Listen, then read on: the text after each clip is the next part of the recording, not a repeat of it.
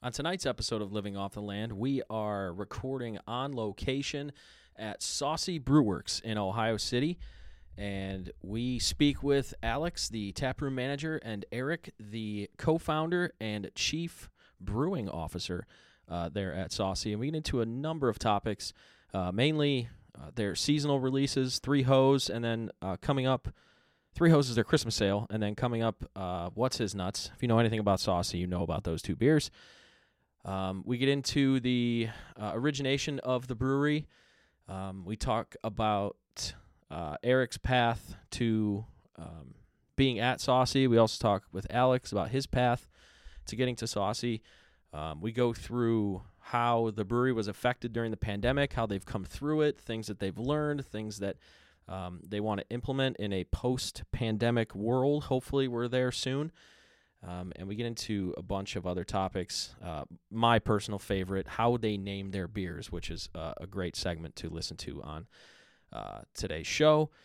And uh, it was just a really fun episode. We really enjoyed it. Thank you to the guys at Saucy. Um, awesome atmosphere. If you've never been to Saucy, please go and enjoy it. Uh, we get everything started first with the beer of the week. I bet you can guess where it's from. Let's do it.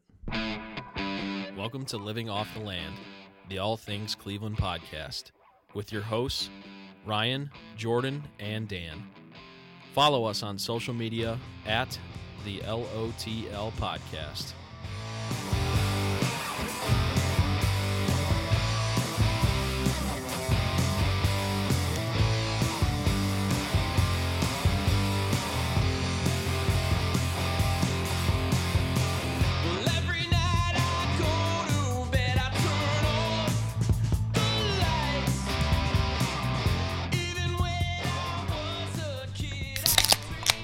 Right, That's hey refreshing. everybody, welcome in. This is Living Off the Land, episode 188, live and on. Well, live for us. You're not listening to it live, uh, but we are on location. First recording uh, on remote since the beginning of the pandemic in March of 2021.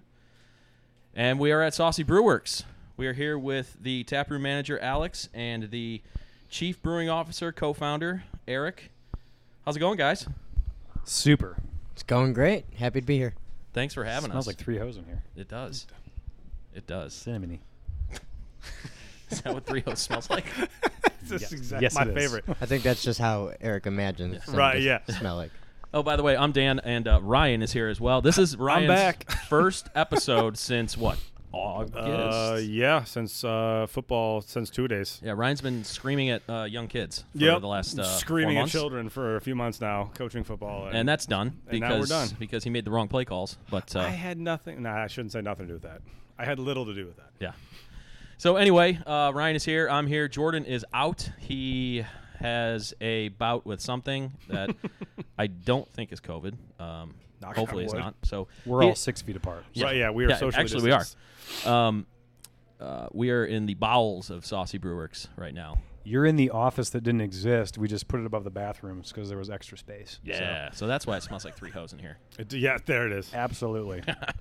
So we appreciate the guys letting us record here um, and getting to talk to them. So uh, before we get into your guys' stories and the story of the brewery, let's talk about the beer. Um, Three Hoes Christmas Ale. Uh, when did you guys first start brewing this? it's uh, this is a year one endeavor. So we opened in uh, 2017, July 2017. And um, if you don't know about Christmas ale, uh, it's really a Midwest thing. Yeah. Um, it's Ohio and pretty much Ohio. um, so uh, if you're not making spiced red ale in Cleveland and calling it Christmas ale, you're messing it up. Yeah. Um, so, and I think it's really funny because there's a whole this whole legend of like Great Lakes changing their recipe every year and blah blah blah, which uh, I don't. That's not what happens because who would do that? Um, I will. I will say to my uh, unintelligent, uh, if that's a word, palate. Uh, I do taste differences in the, their Christmas ale from year to year. Yeah, and uh, I wouldn't call it. Yeah, I'm sure you have a great palate, but like you know, it, your your taste changes every year, and you Sure. know what you drink throughout the year changes, so your perception of the beer might change a little bit. And uh, it's also like the one ingredient they do use is honey. Um, so that probably does change a little bit because you can't tell the bees where to pollinate. So the True. honey might taste a little bit different. But by and large, I would say the recipe's the same. The, my point being that uh, our beer actually did change the first couple years a little bit. We had a huge spice load Okay. of cinnamon and nutmeg and some other stuff. Doesn't matter.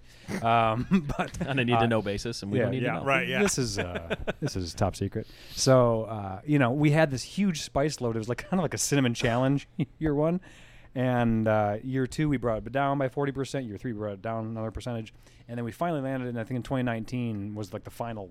That's how we're gonna do it. We're gonna keep this blend of spices. It's it's we like the where it is. Let's stop messing with it. Let's not be the guys that are always changing the Christmas ale. You know, per the per the legend of Cleveland Christmas ale, which Christmas ale came from Cleveland. So thank you, Great Lakes, for that. That's right. Uh, you and know, this is fantastic, by the way. Thank you. Yeah, Wow. it's, Yeah. it's really uh, she's a banger.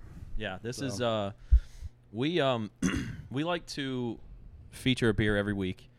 Usually a local Cleveland beer. Sometimes we do Columbus, sometimes we do Cincinnati, but very rarely do we go outside of Ohio because we're a local podcast, so we like to keep things local. Um, but every season we we start to get into like like for fall we did pumpkin beers and Oktoberfest and stuff. Now we're getting into the Christmas sales where we do a Christmas sale every week. And I've said it on the podcast before. This is definitely ap- um, appropriately named three hoes. This is in my top three Christmas sales that I've had.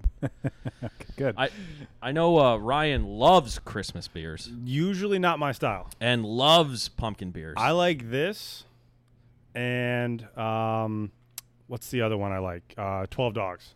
Yeah, twelve Uh, dollars. those are yeah. probably my two favorite in terms of the cri- Christmas uh, ale because I missed the boat for sure on the fall like pumpkin beer. That's just that's just not my that's not my jam. This I could drink a million of these. That's not the issue.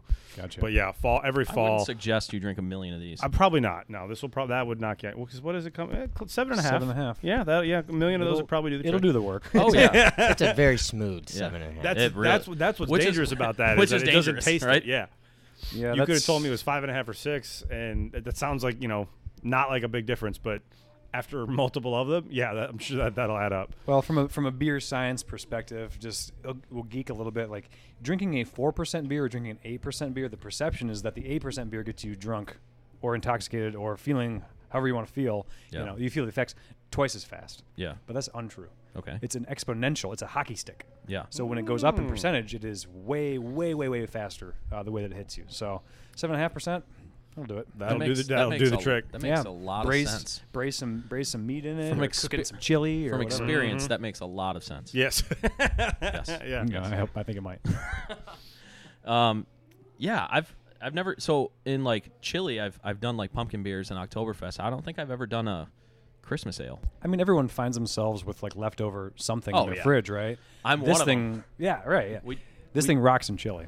we do a so like I said, we do a beer of the week every week. So if you were to open my fridge right now, I have like one beer of like seven different like breweries or types or whatever.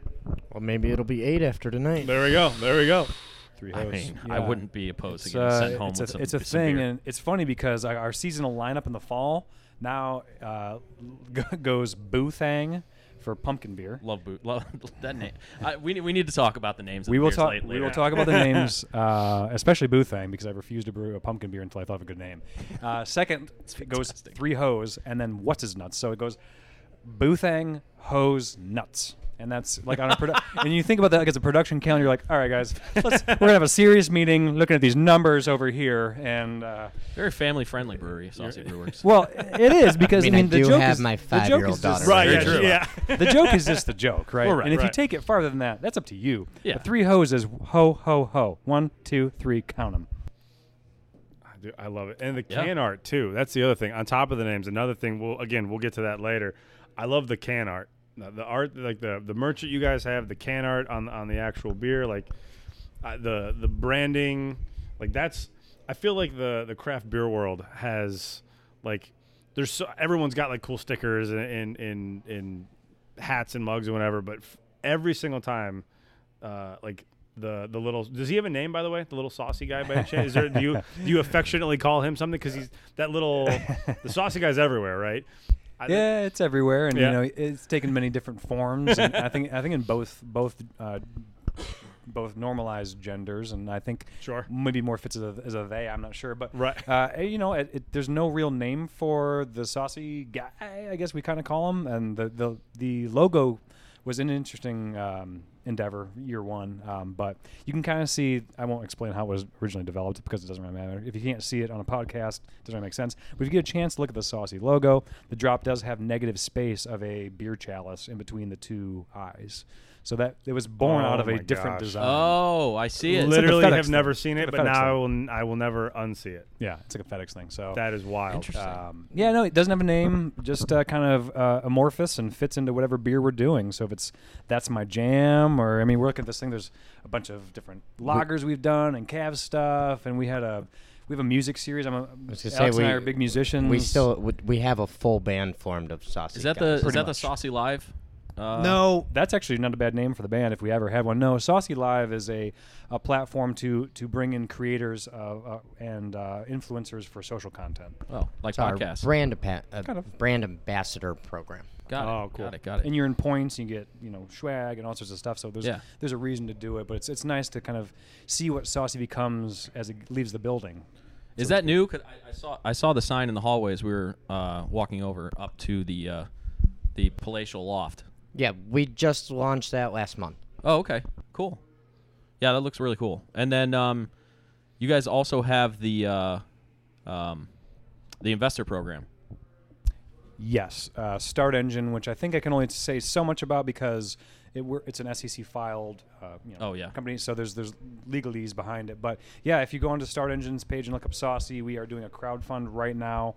Uh, it'll close in a little while, but uh, yeah, we're just we. It, it's a it's a great thing because you get people, uh, you know, they just they get into the brand. They're they're the Sure. grassroots, and you know they're they're as important as everybody else. And Right. uh, we are very very thankful and grateful for uh, all the support we've had in our first raise last year, and then this one's going pretty well too. So, you know, we're trying to close out the campaign here in a couple months, but hopefully hit our next target. But Awesome. you get a chance to call yourself an owner of a brewery and get some pretty good perks, and Yeah, uh, it doesn't suck. Yeah, for sure. Um, okay, so that is our beer of the week. Three Hoes. Make sure that you either come down to the uh, come down to the tap room and drink it on draft, or pick up a six pack or Yeah, there's Wherever- 12 packs too. twelve packs, Yeah. wherever you can get it. Um, You I don't think we're actually allowed to say where we get it uh, per legalese, but it's in you all can your major grocery yeah, stores. yeah, yeah. Yeah. So yeah, Is, Yeah. yeah. you literally you cannot miss it. right. Yeah, it's all- uh, it's pretty town. beefy. yeah. okay, so uh, next, I, I kind of want to talk about um, talk about you guys uh, for a minute. How you guys came to uh, be at Saucy, and uh, kind of what your background is in um, beer, and um, and also, you know, we're we're a local podcast. We're a Cleveland podcast, so where you guys are from, if you're from Cleveland, like how you came to Cleveland, how you got ingrained in the community here, just uh, um, stuff like that. So, uh, uh, Alex, if you want to start. Yeah. So I've been with Saucy just under two years now at this point. Um, actually came here right before the pandemic. Uh, it's been a wild ride since then. Of a Right. Can imagine. couple different Hell of a time to join on, right? Yeah, it's, it's but been it's been tough. Yeah. Uh, I've been actually in the service industry scene. It's all I've done with my entire work life. It's been great. Uh, I was working downtown at the Agora for years before Oh wow. here. Okay. Um, and you know, I got the opportunity to come over here, and it's been great. But born and raised in Cleveland, diehard Cleveland sports fan, That's right. and uh, that's pretty much my life story. Uh, yeah. It's been fun tracking the Browns the last couple weeks. Yeah. Uh, don't get me started. I'm just- yeah, sir. we Oh, might, we might well, get started later. Yeah, we, yeah. We do a post game podcast uh, after every game, and um, a lot of things have happened with our quarterback in the last 48 hours. I would Um, love to discuss my opinions later on that. Yeah. Yeah, okay, we, we will, will. definitely get to that. yeah. Well, every time we do these post games, it's like if you were to if you didn't know the outcome of last week's and and you heard us just whining and, and moaning and like you would have thought we've gotten like blown out. You would have it felt like a loss. Yeah, we Uh, basically that- screamed for like an hour and a half on Sunday, and pretty we won the game. It was great times. We still got the W, but boy, I didn't feel like it. Um, yeah. Eric, how about you? Hey, what's up? Uh, so uh, yeah, Alex is is kick ass. Uh, one of my favorite humans on earth, and he's doing an amazing job. So Oh, thank and you. Thank you for setting this up, by the way, because uh, I had Yeah, actually absolutely. thought I, w- w- when I at- at first note at first notice of the name in the land, I thought we were doing like this like more like holistic uh, thing. And I was like, wait a minute, this is not like living off the land. This is like living. Oh, yeah. Okay, I get it now. We're farmsteaders. We're not talking about like Bear Homesteaders, Grylls. Yeah, right. yeah. We're Listen, about like. listen, This isn't Survivor Man. right. The- Yeah, yeah. I was like, the "Ah, best part cool." is, is I was gonna bring that up, beers. but I was like, you know what, I'm probably not gonna bring that If up. this was Survivor Man, this podcast would have been dead after like an episode and a Right, half. yeah, a quick rudimentary Google search uh, debunked what I thought That's was, was happening with this. So I, Yeah, we just like to drink beer and yell about sports. I do. Yeah, I. I, we, I have gotten that a fair amount by just the way. though. just yeah. really quick on that. Yeah. Eric comes up to me yesterday and goes, "Well, I got to throw out all my notes for this uh, this podcast tomorrow." Get, you get ready to like talk about like grains Yeah. and like how, Where do you like, source how your do you source your materials? and whatever, yeah. Let's talk about water. I mean, that's just Right, important, yeah, right? let's- Like, yeah. Um, like no, we like beer. We yell about our teams that we usually are disappointed by. yeah, we just like it's sort of about grain. We just like the end product. yeah. The land being Cleveland, Yes. not the actual land. Anyway, Yes. so Yes, um, yes, yes. okay, cool. Anyway, so We're not back to you. farmers. The question was, no, we're not. Yeah. No, we are not farmers, and that's an No. important thing to realize when you're in the brewing world because there's hops. And, oh, anyway, anyway, so Yep. um, where I came from, um, I'm from upstate New York, Okay. uh, Western New York, I guess. Yeah. uh, the southern tier. So, um, you know, kind of very small town, rural, and didn't really realize what the world was until I kind of left. And I went to Allegheny. I was just telling Ryan about that. Uh, got a microbiology degree, and then fell in love with beer in college. Uh, a, a local brewer was Who opening- doesn't? you know what? Who doesn't? Either fall in love with, or get sick on, or smell like all the time Yes. beer. Yes. Um, but yeah, this guy kind of came in and started talking about beer, and I, I became infatuated really fast, and uh, so I, I kind of went nuts with it. And then I did my senior project on uh, some yeast metabolism stuff that was i- ill researched at this. Now that I'm looking back at it, but anyway, it was fun. And I went to Siebel, which is one of the two major the brewing schools in the U.S., and I started brewing. Uh, so that was back in 2007, which.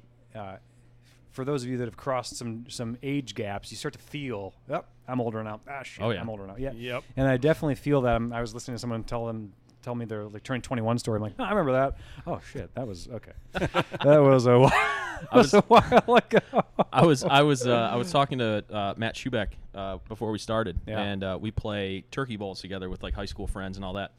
And we're both getting to our mid thirties now, so we're like, yeah, we can uh, we can definitely feel ourselves getting o- older each and every year. We try and do this thing. Yeah. Well, you feel yourself getting older, and then at some point you realize, oh, there are people under me that are an actual generation and below me. Yeah. Because you were the we were the youngest generation for a long time. yeah, And now that's not the case. right. Anyway, uh, I've been brewing since 2007.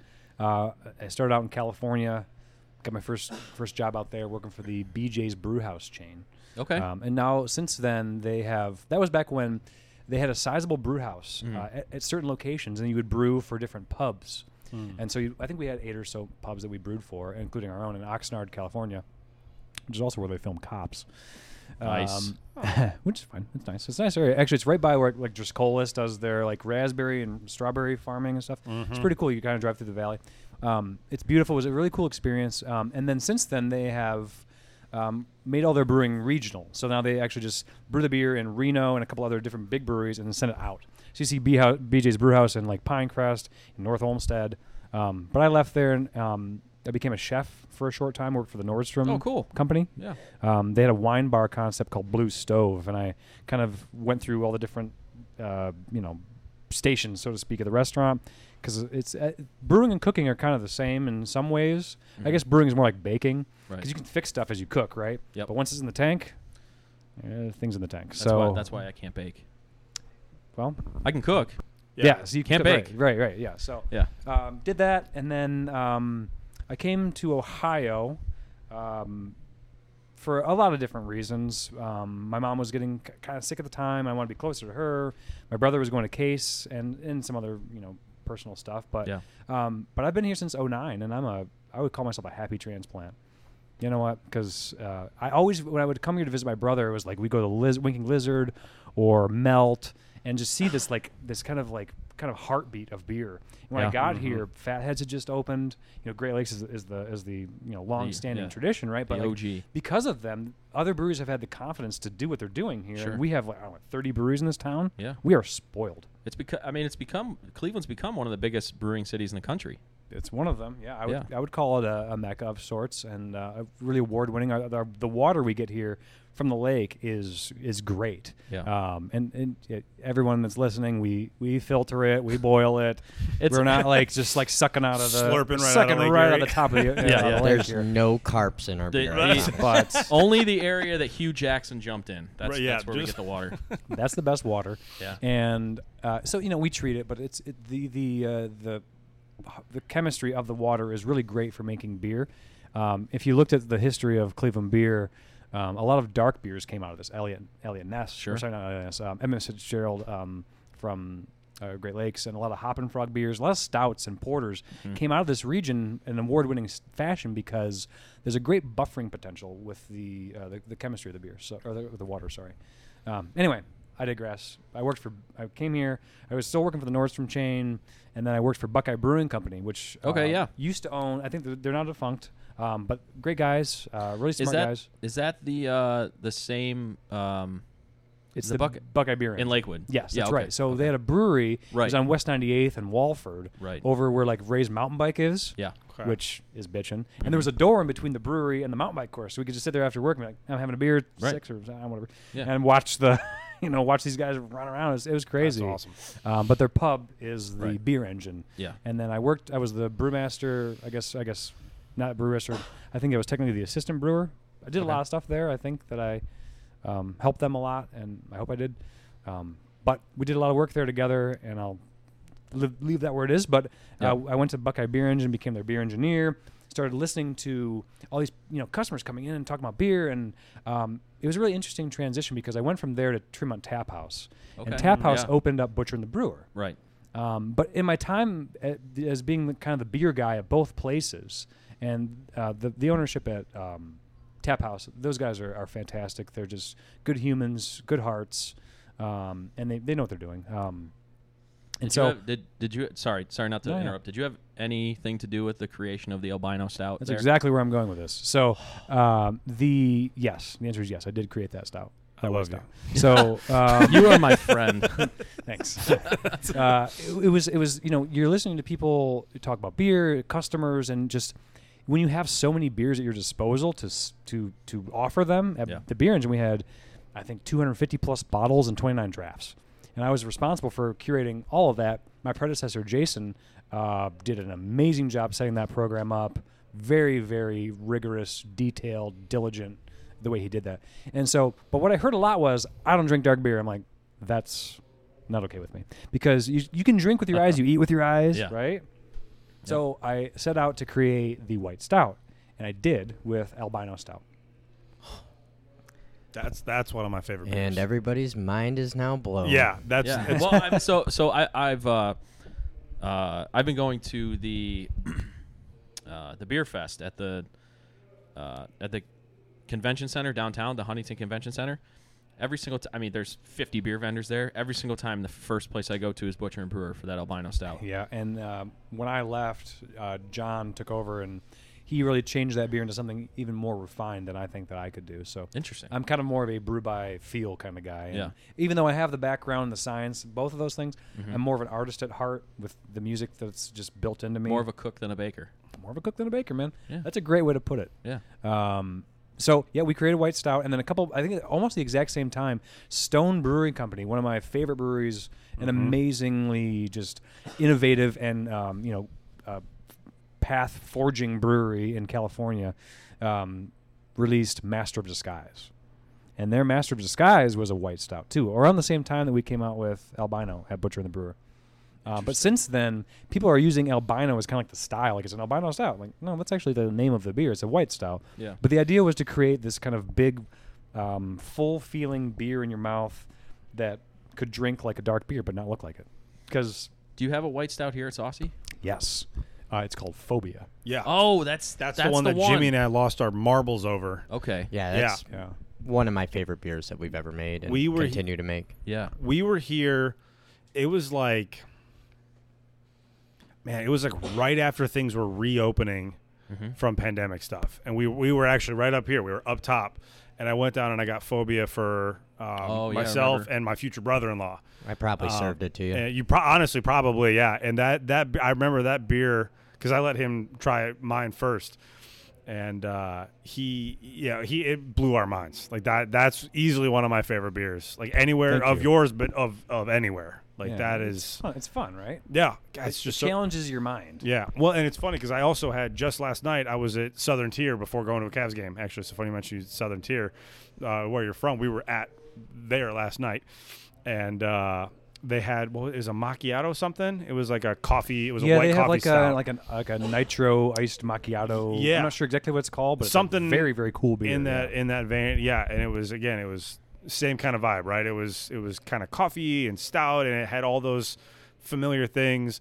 And oh, by the way, it was it was it was it looked blonde, like it looked like you know, you know Yeah, it's funny that you bring up Southern Tier. There was the brewer that I cut my teeth on as a you know a young a young guy. I remember um, I very vividly, and I'll, I'll tie this back in in a second. But I remember vividly like getting the 12 pack. My dad buying like the 12 pack mixer when people still did that kind of regularly. Mhm. Now it's more of a, it's kind of harder with grocery because it's become this whole different thing. But um, it was, I remember it being Southern Tier Porter, Phin and Matt's. Raspberry ale, and then like there's like a either IPA or like an offshoot, like a triple. I remember my mom like just getting just hammered on triple. She had like one nine percent Nice. triple, and she's like, I don't know, like Yeah. it's fine, it's cool. But it, it kind of reminds me like that that brewers, and this is where albino ties in, is that or phobia for us um, is that brewers have this really interesting thing where they can play with people's emotions, right? And they don't necessarily know that, or they do not know that, or whatever. But I mean, I think that brewers need to re- react to the the fact that they the olfactory nerves, these the smelling sense, right, is huge, right? And so there's only five senses of taste: sweet, sour, salty, bitter, umami, right? And so like if you plug your nose, right, and you taste something, you only or you, you drink something or eat something. The classic example is a gummy bear. In sensory training, we give out gummy bears. Everyone plug your noses. Okay. Now just close your eyes, grab your gummy bear, put it in your mouth, and chew it. So you don't know what color it is. Right. And you say, oh, I just taste sweet. Or maybe a little bit of sour if there's like a citric acid component. And then you let go of your nose and you can smell and taste all of the raspberry or pineapple or cherry or whatever it is flavor of gummy bear. And so the, the, the olfactory nerves uh, and olfactory senses are really powerful. And so you get this like it brings you back to home. So like when brewers make beer, they get to play with people's emotions just a little bit, and they need to be sensitive to that because Three Hoes to me brings up a very specific memory as a kid. I was ten or eleven, and everyone was decorating cookies except for me. Is my actually is my is my dad, and he's like, I'm not really enjoying this. I'm watching him from the living room. He's like, I'm just kind of decorating these cookies. This kind of sucks. I don't know why he doesn't like it. And so he goes, Eric, come decorate these cookies with me. Go, okay. And it smells like gingerbread and like this nutmeg cinnamon. Like it's, exactly what Three Hoes smells like to me, right? So when we brew it, it brings me back to this emotion, you know. And I remember him going. I was decorating these cookies. I was really good at decorating cookies. My mom goes, David, you're terrible at decorating cookies. Eric, you're in. And he walks away and he turns around and like smiles like. Like he didn't want to do that. I knew he didn't want to do it. but not only do I have that like just innate memory, every time I smell the brewing of Three Hoes or drink of Three Hoes, it brings you back to Yeah. this thing. And whether people realize it or not, their olfactory nerves bring back memories all the time. Yeah. And brewers have a really, you know, a, a responsibility to to that. And that's where that white stout comes in too. So you have you're playing with people's emotions. You're like seeing this beer like this is a blonde beer, but it tastes dark AF. Right. So anyway, that's kind of where the white stout came from. So That's really interesting. Yeah, Yeah. that's the uh, the albino stout is is uh, has always been one of my favorites ever since I've uh, had. it. I think I first had it at Tremont Tap House, and then when the pandemic started, I actually uh, one of the first beers we did, one of the first episodes we did, uh, I got it in uh, a couple crowlers, and we brought it back and. We had it as our beer of the week that week. So Listen, I had to beg this guy for six months to rebrew this beer. oh really? Yes. Yeah. Of Yeah, every sorry. day. is it in stock now? It's No, not it's in not. stock currently, but I do believe it's on the schedule. Ooh. Uh, it's not on the schedule right now, but it's it's it's. Uh, we've realized that we've never brewed like an imperial, like a nine or ten percent version of it. And so we're we're about to do that. Hello.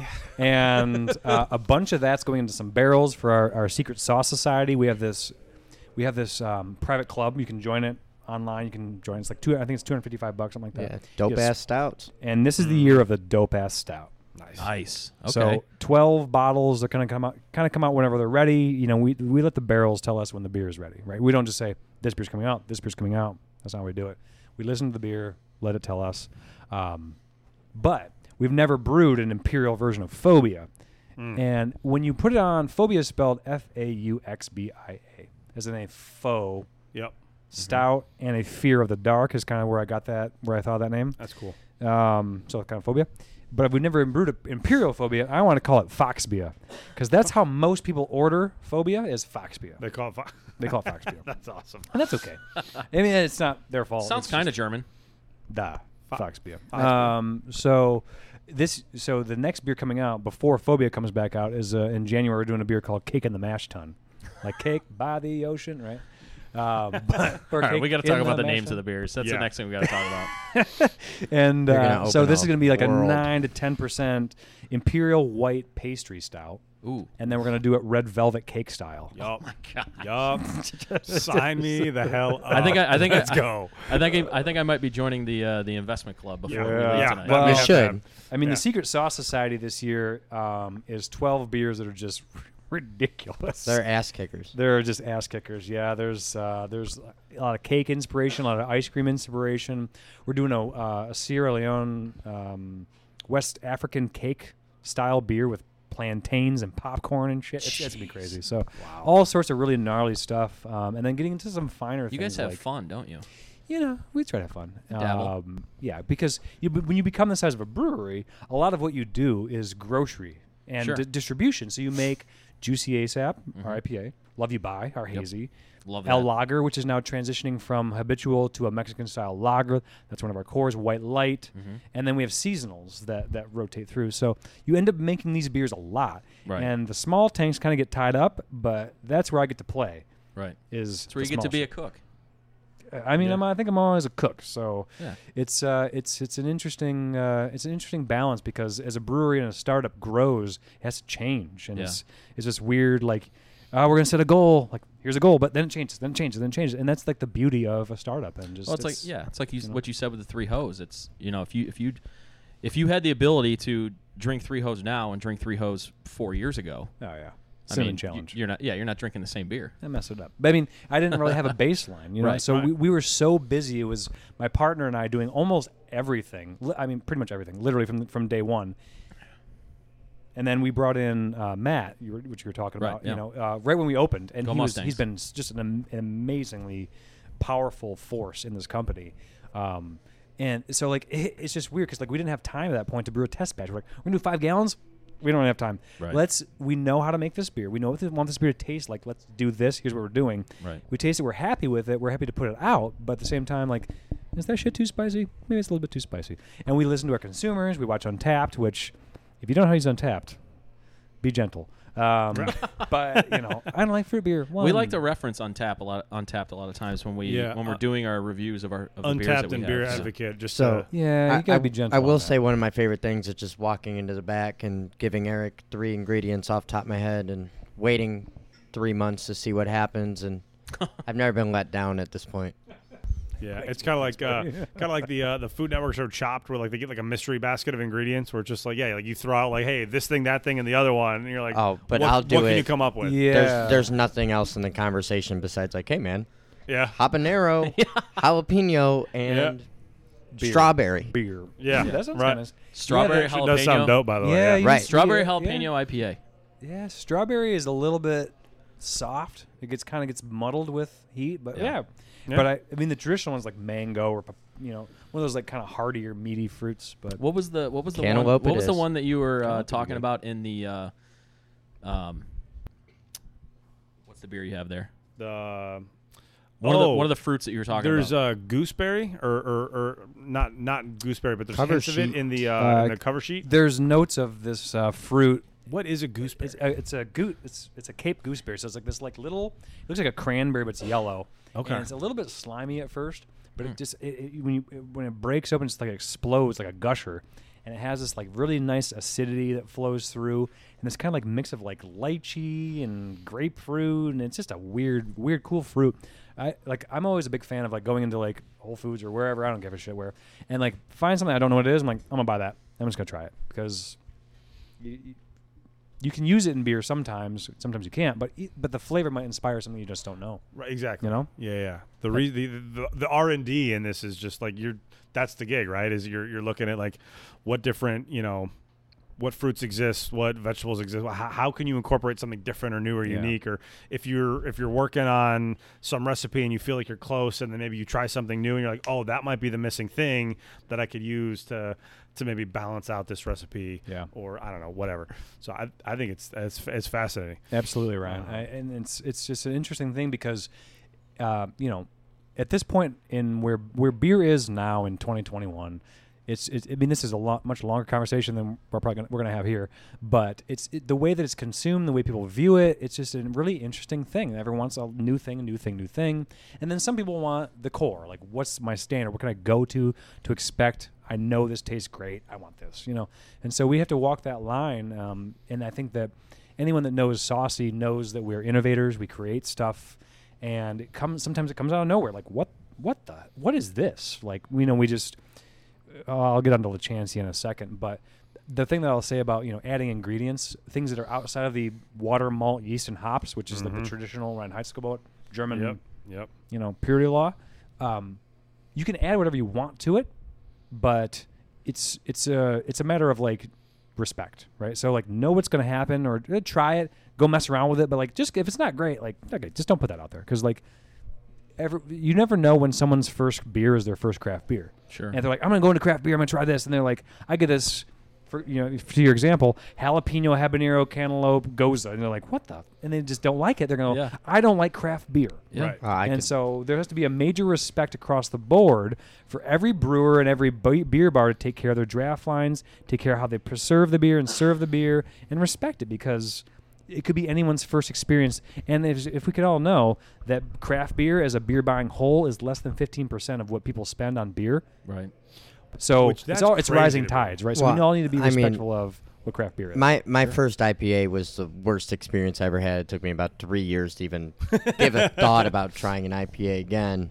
I'm not gonna say whose whose IPA it was. Right. Right. Right. Oh. Oh, I mean, Ryan can attest to this. Well, I mean, he he came into the podcast shortly after we started, but when we first started this podcast, I would not drink an IPA. like refused from what it sounds We like. We would Yeah. get beer of the week every week, and each we had we had a couple other guys that were in the podcast before before Ryan, and each week a different one of us would bring beer of the week. Well, I would tell everybody, don't get an IPA because I won't drink it. Now it's like all I drink. Yeah, I'm, a, I'm about there now as well. But yeah, I spent about three years from the first IPA I had to having a second one because Yeah. I had Yeah. a horrible experience. No, before, I, so. I agree, and I, I'm still a little bit like that with certain West Coast IPAs. Like to me, it just tastes like you're drinking Pine Sol. Some of them, but Yeah, I well. mean, it's just it's you know you have to expand your palate sometimes.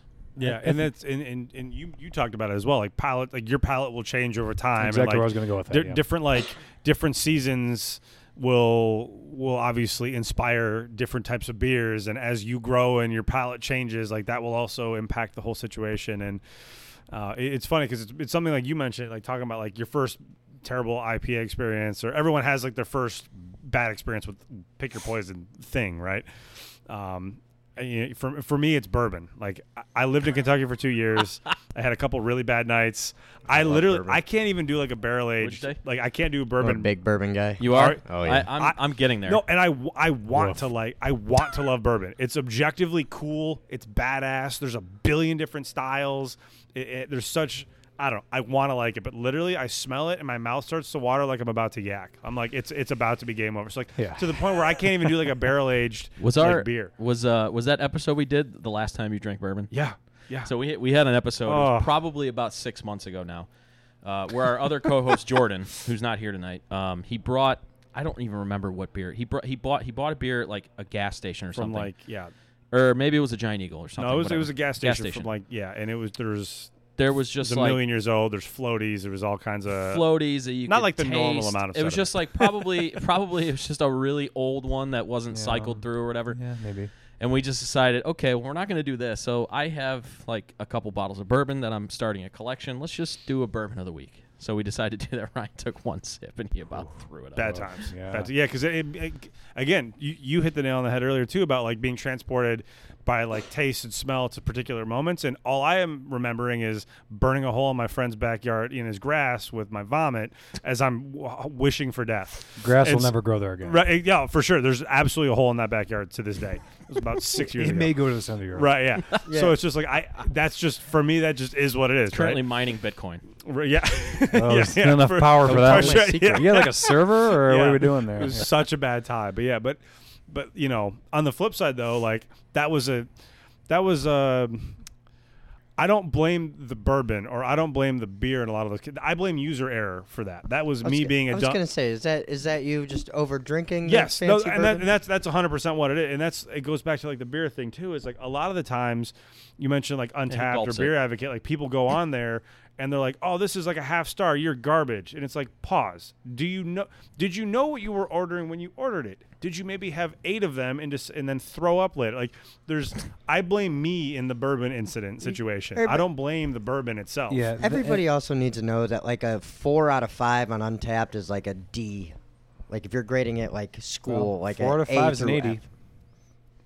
yeah. It it's s- standard in school it is, but Right. on Untappd it is not. I know. On Yeah. Untappd, It's all- a it's all, 4.0 relative, is yeah. it D. feels low, and people are stingy with their stars. Okay, so it brings Which is it so brings- weird, yeah. Which is also a good name for a beer. I've had, I got that one in my, my hopper. But Stingy with the stars. Stingy with your stars. Um, I like and I think that brings us kind of full circle. So like what you were saying is, you know, your palate has changed. You, you you didn't like IPAs, now you do. Yeah. Right. So maybe Christmas ales taste different, but because your palate Yeah. changes, you drink so much stuff between January and November. You know, Right. hopefully, right? Right. And new things, new breweries, new experiences with new people in different settings, and your your mind changes its perception of what's it's being what's receiving. So, um, and to that other point, like about Untappd, is like which we brought up earlier, is you know, I, you, you got to be gentle because the, the people people don't realize what they're doing when they criticize a beer. Is Right. that someone or a multiple multiple people have put a lot into this, and you know what? Just let's be let's be positive here, okay?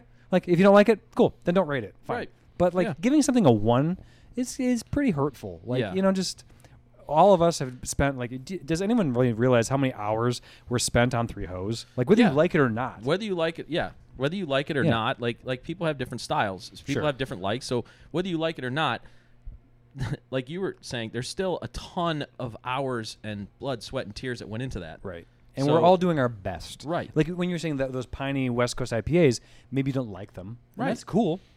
That's fine. but that just that just means that That's just you, man. And if you were Right. maybe if you're eating some Thai food and it was hot and spicy, you're like this tastes fucking great. You know, I don't Yeah. know. But like, are we allowed to swear? Okay. Yeah, oh, yeah, Uh, yeah. yeah No, no, we've gone this far You're not going to insult my, Uh, you know, I mean, if it's if it's Sure if it's paired with the right thing or Yeah, whatever yeah. it is, but like Well, either way, it's it's a matter of like respect to what the people that have Sure. done have created it, and I think that Untappd is great. Yeah. Um, for what it is, you get you get honest feedback from people, and that's very powerful. Right. Um, but I don't think people realize that Untappd is used by as a tool and a metric tool by distributors and other things. Like we went to Indiana, they're like, we only want. Let me see. Click, click, click, click, click, click. What's his nuts? Got Well, like it. that's not a beer we make all the time, man. They're Right. like, well, we want all year. I'm like, uh, okay, so the the impact that people have with their their ratings actually does make a difference.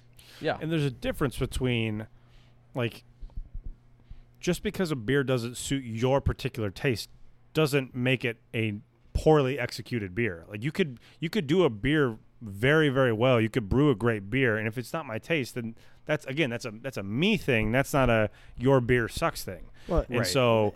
And not I only that- I'm not criticizing people- Untappd. It's just no, no, no, no. But I think people do mix the two up, where it's like, oh, I don't like this one style of beer because I had a bad experience two years ago, so they're Right. all garbage forever. Like, dude, chill out. It's, that, And it's not that deep. definitely like Eric just brought up as well. A, a big part of it is what did you drink beforehand? What did you drink after? What are Right. you eating while you're drinking this? You know, Yep.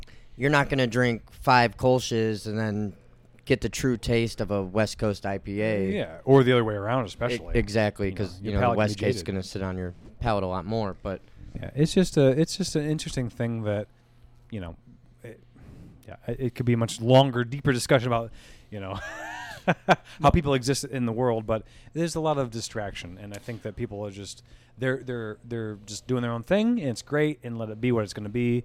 And uh, what's actually interesting about Untappd, if we're going to talk about it, is that you have to subscribe to it. And it's kind of like Yelp. If you don't do it, that if they will take it over, someone can take it over for you.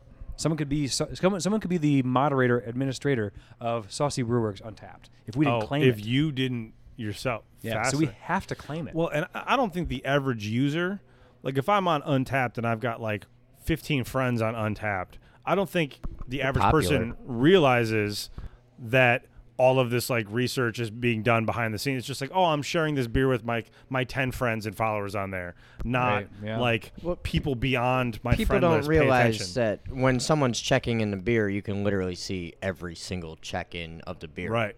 Yeah, we have deeper metrics than people think, so we can actually see all that stuff. So it's just interesting, and I think it says a lot about like if s- people took a time to like look at you know their average ratings and stuff, they might maybe realize more about themselves than than they want to know necessarily. But Mhm. like, you know, it's are you a hater? Do you love beer? You know, which way do you lean? Are you above three all the time? Do you start at the top and work down, or do you start at one and work up? Sure.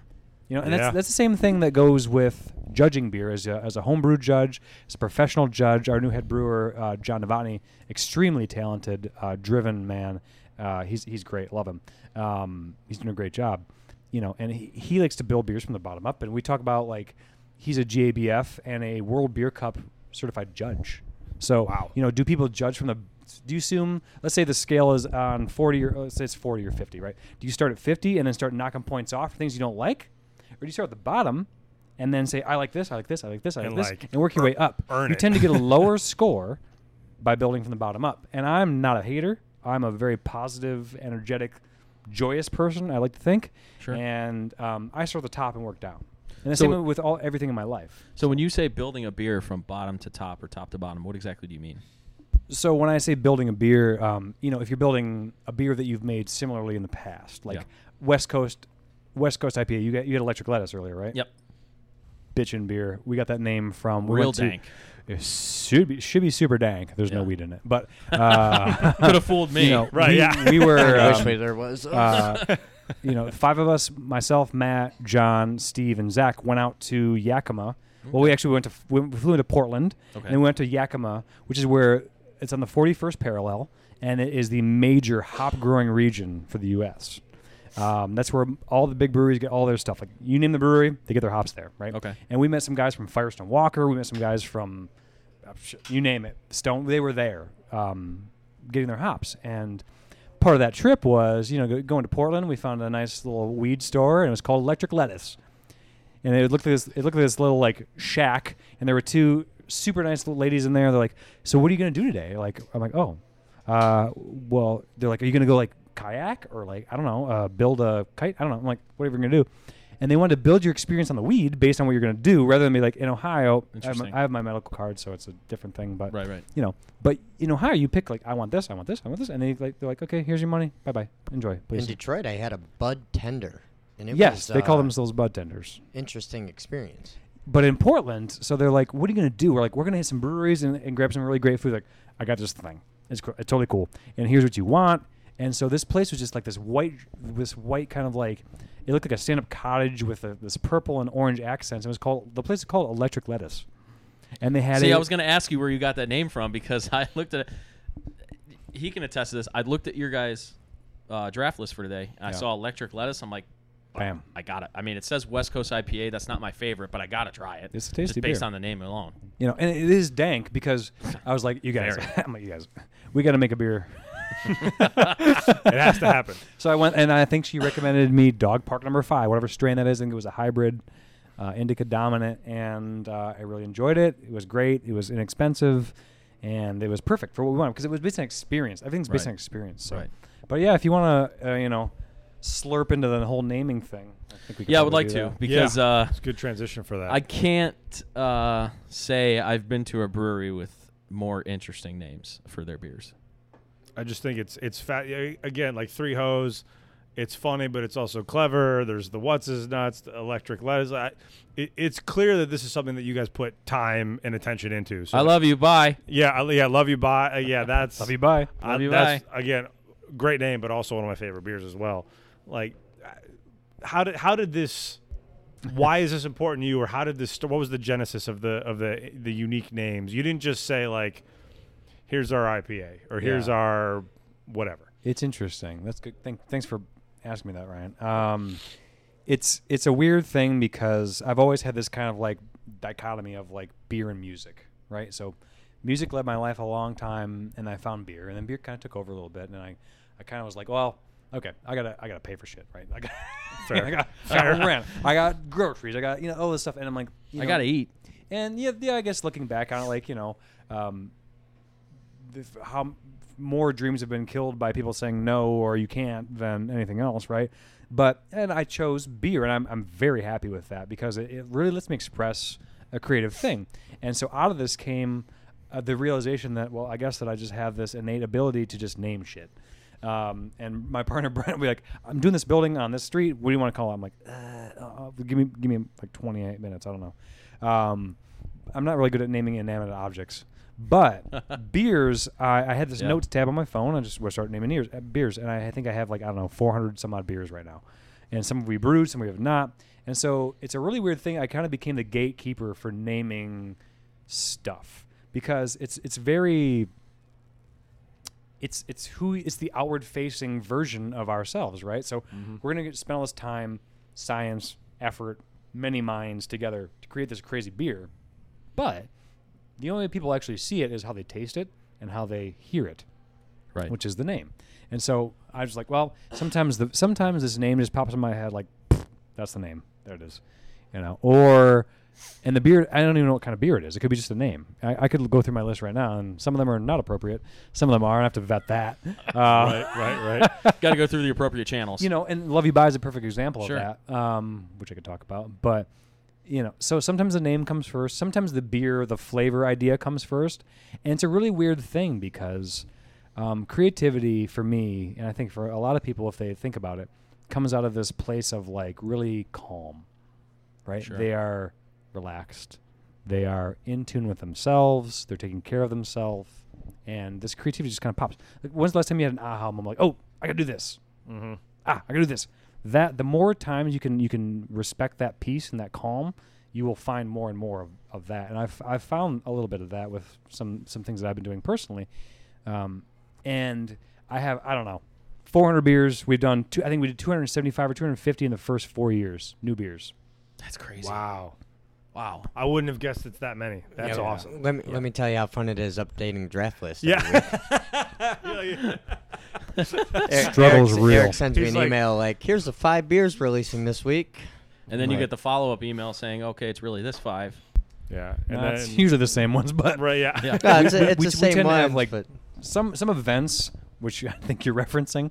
Some I am. events are like just beer heavy. Which we had a hop fest in May. We had we had five local collab- collaborations uh, with Fat Head's and uh, Crooked Pecker and Masthead and Noble Beast. like Great name. yeah, Crooked Pecker, right? Yeah. He calls it Pecker Juice.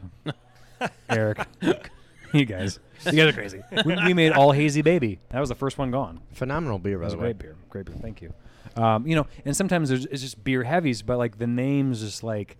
I was telling you guys downstairs. I kind of related back to that Mitch Hedberg joke. Like, I got to write it down, or I have to convince my shit my, myself that shit's not funny. Like that's his old like joke. But I have this. I have my phone next to me when I sleep. And I'm like, all right, here it is, bam, bam, bam. Or like during the day, anytime I hear something that's inspiring, I just write it down. Mhm. And sometimes the name comes first. Sometimes the flavor comes first. Sometimes just like the impetus to actually make a certain style comes Mm. first. But Yeah. usually, usually the name is first. That and I was gonna say that was something we talked about briefly on the way up here before we started recording. Was like the the question I was thinking is, do you brew a beer and then spend time coming up with a name, or do you have like a fun or creative or funny name and then you decide like, okay, this is hilarious, or I think this is cool, or this this inspired me to come up with a Yeah. flavor profile and build the beers. And it sounds like it's a fair balance of both, from, from what you've described. It's It- interesting. yeah, it, it's uh, you know, it's it, again, I when it comes down to it, like you put all this time and effort and energy into yeah sourcing materials and, and brewing and experimenting and whatever, and then it comes down to are people going to drink it or not? It's like it could simply come down to the name doesn't land. Like if, if people are reading it off a tap list, if it doesn't look appealing for whatever, And if the name doesn't a- land or if the description stinks, people might not buy it. It could be an amazing beer, but the marketing, if it's just not quite there, the beer might not move. No, you're right. I, I think name and graphics and our, our graphics team is phenomenal and our marketing team is phenomenal as well. But I think people shop based off what they see and what they read. So I think between the collective creativity of Eric's naming and our graphics team's designing, that's what helps drive our beer. In Yeah, the I mean. I'll say I'm the perfect example of that tonight. I mean, if I if the name of that beer was not Electric Lettuce, and I just saw West Coast IPA, There's no way you'd order. not that I I What if it was enjoy called like Danky McDankerson? Right. yeah, Yeah. I j- I, I enjoy I enjoy it. I enjoy. Well, what's uh? You guys had a uh, beer that had the word dank in it. What was the Uh, Dank the Tank. Dank the Dank Tank? I the actually Tank. I actually really like that. But so like West Coast IPA, like I said, is not my number one favorite beer. So probably if it wasn't named Electric Lettuce, I I may not have gotten it. But Hey, I got it and I enjoyed it. Looks Wait- like looks like weed's doing a good thing. I But, yeah, there you go. Yeah, yeah. hey now, hey well, now. and that's a different conversation Right, uh, yeah. for a different day. that might be a whole different podcast. Right, right, right, right. Hey, If if you you, wanna guys want to come back next week, if you want to talk about saucy canna works, that's a different thing. yeah. Ooh, ooh. Was that a Little plug there. is that a little drop there? Uh, I can't. No. But um, we are uh, in the process of Get yourself a flux capacitor and go get find- yourself a DeLorean, Yeah. all stainless. Um, Yeah. But in Michigan, we'll I soon be had- launching a non-medical recreational line of cannabis. I had a boss at a job that I had in high school that had a DeLorean. have, have you ever been in a DeLorean? Anyone ever? Yes. I've never actually. So I've I- never, so- even, I've never So, even seen one in have person. you Yeah, ever I've never- have you yeah. ever been to uh, Iceland USA in Strongsville, the ice rink? No. So I used to work there in high school. The old owner of that place had a DeLorean and kept it in the Zamboni room at Iceland. So I've sat in a DeLorean. That's hilarious. What year did you go to? What's that? What year did you go to? What year did you travel? Dude, ice is super slippery, man. You can't go Unfortunately, the, unfortunately, the flux capacitor did not work. I didn't have enough plutonium. All right. Uh, anyway, anyway, so um, uh, the naming thing is uh, it's it's part of the the, the creative uh, thing, and I think that um, I would be remiss if I did not mention Joe Balco because he has been our uh, lead art graphics creative dude from from the from almost the start. Actually, he was working for a different company, and we kind of got him from them that we were working with. Um, you know, I think it was happy all around for everybody. But he is just, and I will I will say this every time I refer to him, I refer to him as a mountain of talent, and he just expresses himself in such a great, organic, um, thoughtful way, um, and he listens to input and just I, I got I've just got so much respect for him because. I think that he and I really jive because I, I kind of have that same thing with beer and music. Sure. And um, it's a really cool thing when a company like this, with our part, the partners that I have and the, and the backers that we have, will allow that creativity to really come out because mm-hmm. that's what people want, right? They want to see Sure. what are people creating. Like they don't just want to see like plug, plug, plug. One plus two plus three equals you know whatever IPA. That's not what they really what they want. Like anyone can make an IPA. Anyone can read books and learn how to brew and take that knowledge and make the same stuff. done it. right? But unless you're creating something, you're not. You're, you're doing a good job saying I can I can follow directions and that's great and that's good with, to hone your skills. But the the further action from there is to take that knowledge, do something with it, Yeah. and change the beer landscape. And ours has been twofold. One was the impetus of white stout moving to production because albino stout wasn't being canned or anything like that. So we're like, we're gonna bring white stout to the forefront. Let's can it, and then Phobia came out. And then the second thing, Thank you. you're welcome, um, was um, if anyone has been looking at what we're doing, uh, we've been playing with this this really cool yeast called Lachancea thermotolerans, and um, I'm a biologist, like I said, and I, I just thought that if I could make my imp- impact on the beer world in some way, it would be based on microbes, bacteria, yeast, or otherwise. And I had this idea to like, Eh, you know, kind of do all these experiments with, with yeast and, and microbes, and kind of create this SOP, this this this standard operating procedure that we could give to universities and colleges, and so everybody could kind of forage for their own stuff because yeast is everywhere. It's on fruits, vegetables, bark, Right. whatever you name it, it's everywhere. It's on your skin. You know, if you can find a way to harvest that and then send it to a lab that can process it, we might find some things that don't exist right now because a lot of things add flavor to beer. Malt is like the base bone, right? It's the it's the it's the backbone. It's the the sweetness. It's the sugar. It's the alcohol derivative. It's also the color, right. And there's hops, which are like kind of the salt and pepper, which is like the flavoring, the bitterness, the aroma, the citrus, the dank, the tropical, the horsey, the well, not maybe not horsey, but the, the you know whatever it is, the floral. And then yeast is by far, in my opinion, the biggest driver of beer flavor. Because if you take the same batch of sugar li- liquid before you make it beer, it's called wort, and you give it a Belgian Abbey Ale, or you give it Kolsch yeast, those two liquids will com- com- turn out completely differently because of the genetics and the way that the heterofermentative yeast behave in that environment. It's a really, really cool thing. And so, long story short, what I'm getting to is uh, a few years ago in 2017, I latched onto this yeast from um, Wild Pitch. Okay. Matt Bochman and I were talking about this. He, we were at a conference. He was just like, eh, I did all these samples of yeast and bacteria. Well, 90% of them tasted like demon fecal water. I'm like, that sounds gross. but some of them actually made beer, and three or two or three of them made sour beer, and they were yeast. And so, for those in the know, yeast, um, Saccharomyces for brewing, doesn't produce sour beer. Okay. But we found this yeast that does. And he's like, I got to prove it's not contaminated with bacteria because it's producing lactic acid. And it seems super weird. He's like, I found it at my dad's house south of Pittsburgh, uh, you know, on an oak tree. Hmm. Right. And so I was like, dude, that's really cool. He's, I'm like, what it tastes like? He's like, I was sour and kind of like eh, a little bit Belgian-y and kind of weird.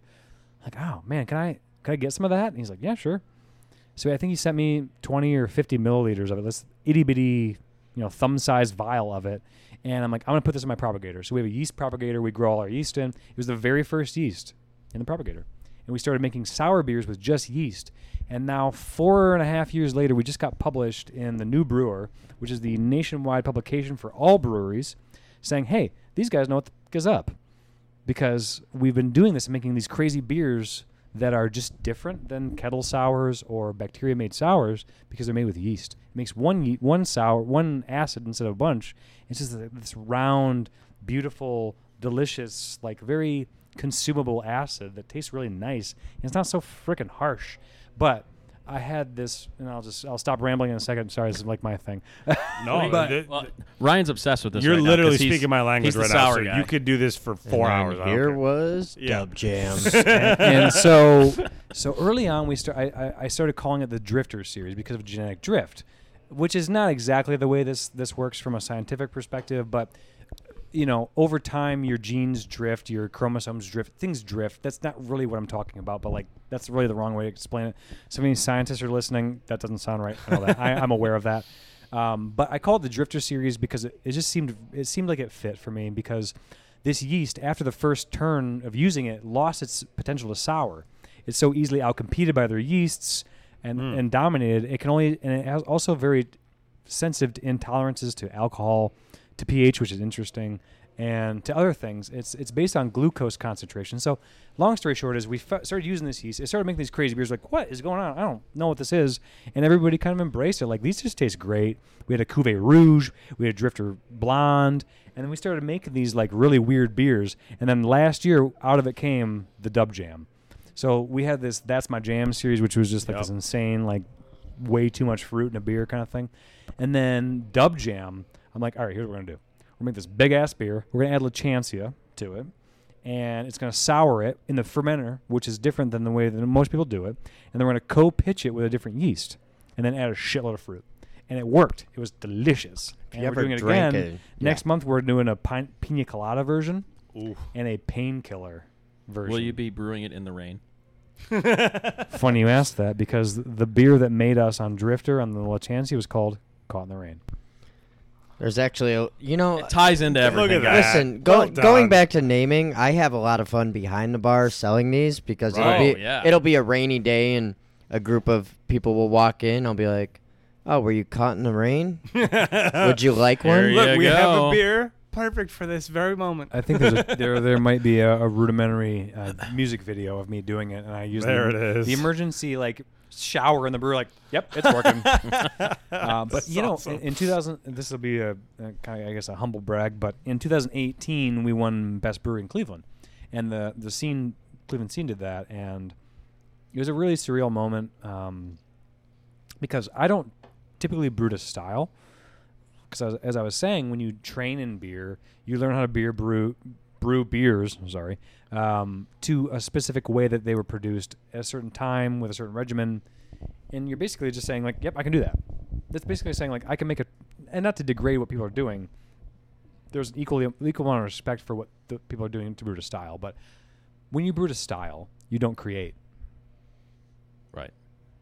Right. So, um, Caught in the Rain was a Lachancea beer, sour IPA that was brewed with vanilla and pineapple. And then dry hopped with Mosaic and uh, Mandarina Bavaria. This, it's this really citrusy, tangerine kind of melon tasting hop. Came in at a beautiful 6.7 ABV. That's right. It came in at six seven, and that beer was just like such a, whew, man, it was different, and it was it was hard to explain. There was something very like a heartbeat. You could feel a heartbeat in here, the same kind of feeling I got when we created White Stout, and um, it was different, and it, it's getting noticed. And I think that's actually what won us the 2018 Best Brewery in Cleveland, and since then. Um, my wife and I, my, my now wife and I, Carolyn, she's just an amazing, amazingly passionate and kind, compassionate person, and um, we have a very, very different relationship. I think than most people. It's very a little bit higher than soul. I think we call it twin, twin flames. Um, you know, her and I talk about this a lot, and it's just an interesting thing to see these big, these big events happen in your life. So getting published in New Brewer is a big thing. You know, Yeah. getting white white stout for me was a big thing, and the newest thing has been Lachancea. So. Uh, we got recognized for it that we're using it. It was in this big this magazine, and uh, we actually had our wedding planned in March, and uh, we both got COVID. She was taking care of her mother uh, that was really sick with it, um, and she's better now, luckily, uh, thankfully. Uh, but she came home like, well, you don't feel great, and a few days later, I didn't feel great, and we both got it, you know. And so we, Yeah. we just did our bed rest and you know isolated. Luckily, we didn't talk to anybody. I left the brewery knowing that kind of was going to kind of maybe happen. Right. And um, but in that time, I just had time to think, and I, I called my my Joe, our graphics guy, and Zach, our, my head of QAQC, and said, "Hey, I want to name this something different. I want to call it Lachancea Tart Okay. because it's not a sour ale, right. you know." And I I explained that like it needs its own nomenclature because it's a different thing. It's a different style. And when you if you try to enter this beer into a competition, which we have, and they never win ever, Right. because when you go to a competition, you're based on flavor, aroma, appearance, you know, drinkability, blah blah blah. But you're also based on you're also judged on method of production. And our method of production with this sour yeast is completely different. And everyone's like, "Yep, we totally dig that." And so now people are grabbing onto this Lachancea tart. So Cleveland in the land has a chance to make Lachancea tart its own thing, its own style of beer that doesn't exist anywhere else. Hmm. The be- the Brewers Association is starting to recognize it. Other people are starting to recognize it, but we are the only ones that created it. We're about to do a collaboration with Masthead on it, and maybe one with Sibling Revelry on it, and start to get the Lachancea tart name out. But it's a different style of beer because it's not as sharp and biting as like a kettle sour, which is, is a great thing, but it's just different. And it, it Right. started here. So I'm not saying we're the first ones that used Lachancea. We are just uh, a brewery that grabbed onto it and have, have learned how to use it and mess with it. And it's not, starting to work for us now. And my wife and I actually made a beer, is and it's a world's first. It's called Young and Wild. Her name is her last name was Wild. She just got changed, Carolyn Wild. And um, the project for us with Lachancea was kind of Young and Wild too. But any time that we use Lachancea to sour, then co-pitch it with another yeast, that beer is brand new. Yeah. So we decided I, we're walking the dogs. I'm like, I want to make this beer. I want to make a wild ale. And wild ales usually have Brettanomyces in them, which they make them horsey and funky and you know, kind of Mhm. weird. You guys probably had sour or not necessarily sour, but like funky shit like that. Like the Yeah. yeah. I've been to Funkin' Ship. Funky shit. Yeah, they got a lot of Brett down there too. So we Yeah. call- we- brewers call it Brett. Yeah. Yes. Brettanomyces is Brett. And uh, I'm like, if we do a co-pitch of Lachancea tart and a Brettanomyces fermentation, we'll have a brand new beer because no one is co-pitching this stuff. No one really knows how to use Lachancea yet. There's a little bit of uh, a learning curve for people to get up on it. And it's a brand new thing, but it's kind of starting. The, the ground, groundswell is in Cleveland, and I go, we're walking the dog. She's like, well, what's going to taste like? I'm like, huh. I have, I have no idea what's going to taste like. and usually I have a pretty good idea before we start brewing what's it's going to taste like. But we brew this beer. It's coming out next week. Uh, it's called Young and Wild and is a Lachancea Tart Wild Ale. It is the first of its kind, and I can I, can, I truly don't mean like you know like ah it's the first world's first. You know you can just hold your hand up in the air, but like this is true. This is real. That no one has ever created a Brettanomyces fermented Lachancea. Beer So you before. say it's not a sour, but would you say like if you're typically a person who enjoys drinking sours, will you enjoy drinking this? Yes, uh, it is. It is a it is a sour because it is sour with Lachancea thermotolerans and then fermented what I'm- with. It's a weird. It's a weird thing. It tastes kind of like a lambic, Okay. Mm, but okay. it's missing some of the mouthfeel that lambics have, and it's missing There's some that- of the. There's that word. Mouthfeel. Yeah. We talk about we talk about mouthfeel with beers Some- some- every single my, week. my German brew instructor called it mousefeel, Mouse. uh, and I, Yeah, I some thought mouse- that was see, I'm like mouse that Yeah. accurate. Some mouthfeel. um, but it, it, it, you don't want to like. It's hard to like get out of your head and like try to not compare it to everything else. It's it is, it is Right. purely what it is.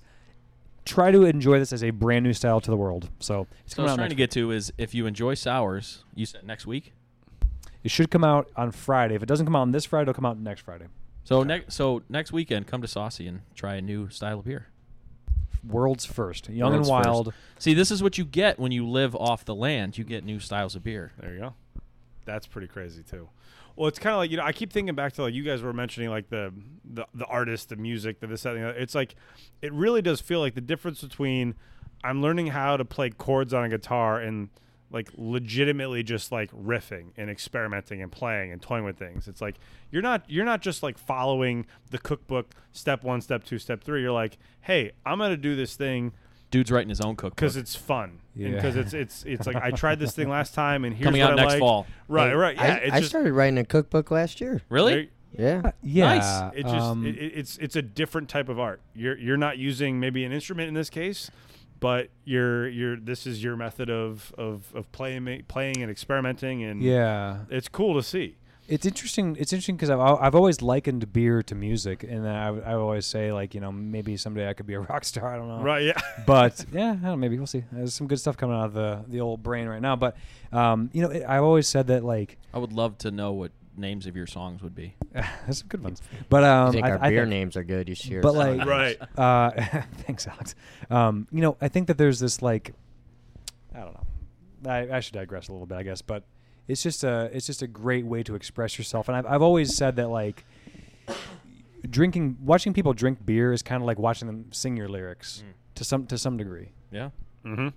You know, and the other thing I would say is that like, as far as like the riff thing, which you're right, is like I'm creating, but like when there's this much like, and I think that a lot of people could could get to this point where they're whether they are you know, um, in the financial world with their their their career or they're in they're architects, whether they're creating or or musicians Mhm. or builders or brewers or whatever it is that creates something cool. You get to a level where you're at the the craftsman stage. Yep. So it's almost riffing, but it's riffing with experience. Yeah, you're not, you're not just a- you're just not absent-mindedly like slamming on a keyboard or whatever, Right. but it's it's it's intentional. You're it's with purpose. Yeah. yeah, Yeah, yeah. Eh, But you're you're you're right. And beer experimental beer can be like that. And it's very very cool, very very fun. And for me, if I'm not going to leave an impact on beer when I when I leave my brewing career when I'm whatever years old, you know, I have to say that I did something good for beer yeah. because otherwise I'm just kind of pushing the narrative, you know. So Mhm. I that's where I'm at with it. That's cool. That's cool. So I wanted to talk uh, a little bit more about Saucy Brew Works and you know the giant giant elephant in the room that ever, you know encapsulates everything that has happened over the last 18 months is the pandemic. Um, hey, been- what's up? It's been a wild ride. Um, yeah, Yeah. So I wanted to talk about what are some of the ch- like biggest. Obviously, you know, I work in the manufacturing realm, so I know everything about the challenges with logistics and trying to get materials to be able to make your products and all that sort of stuff.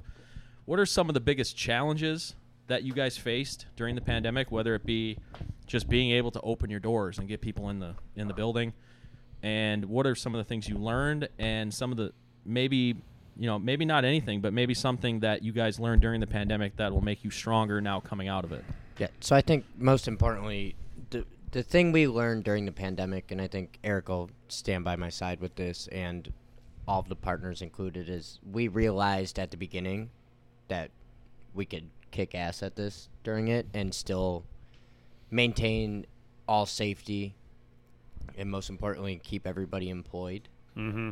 Um, that was the biggest achievement for us, I feel, during the pandemic.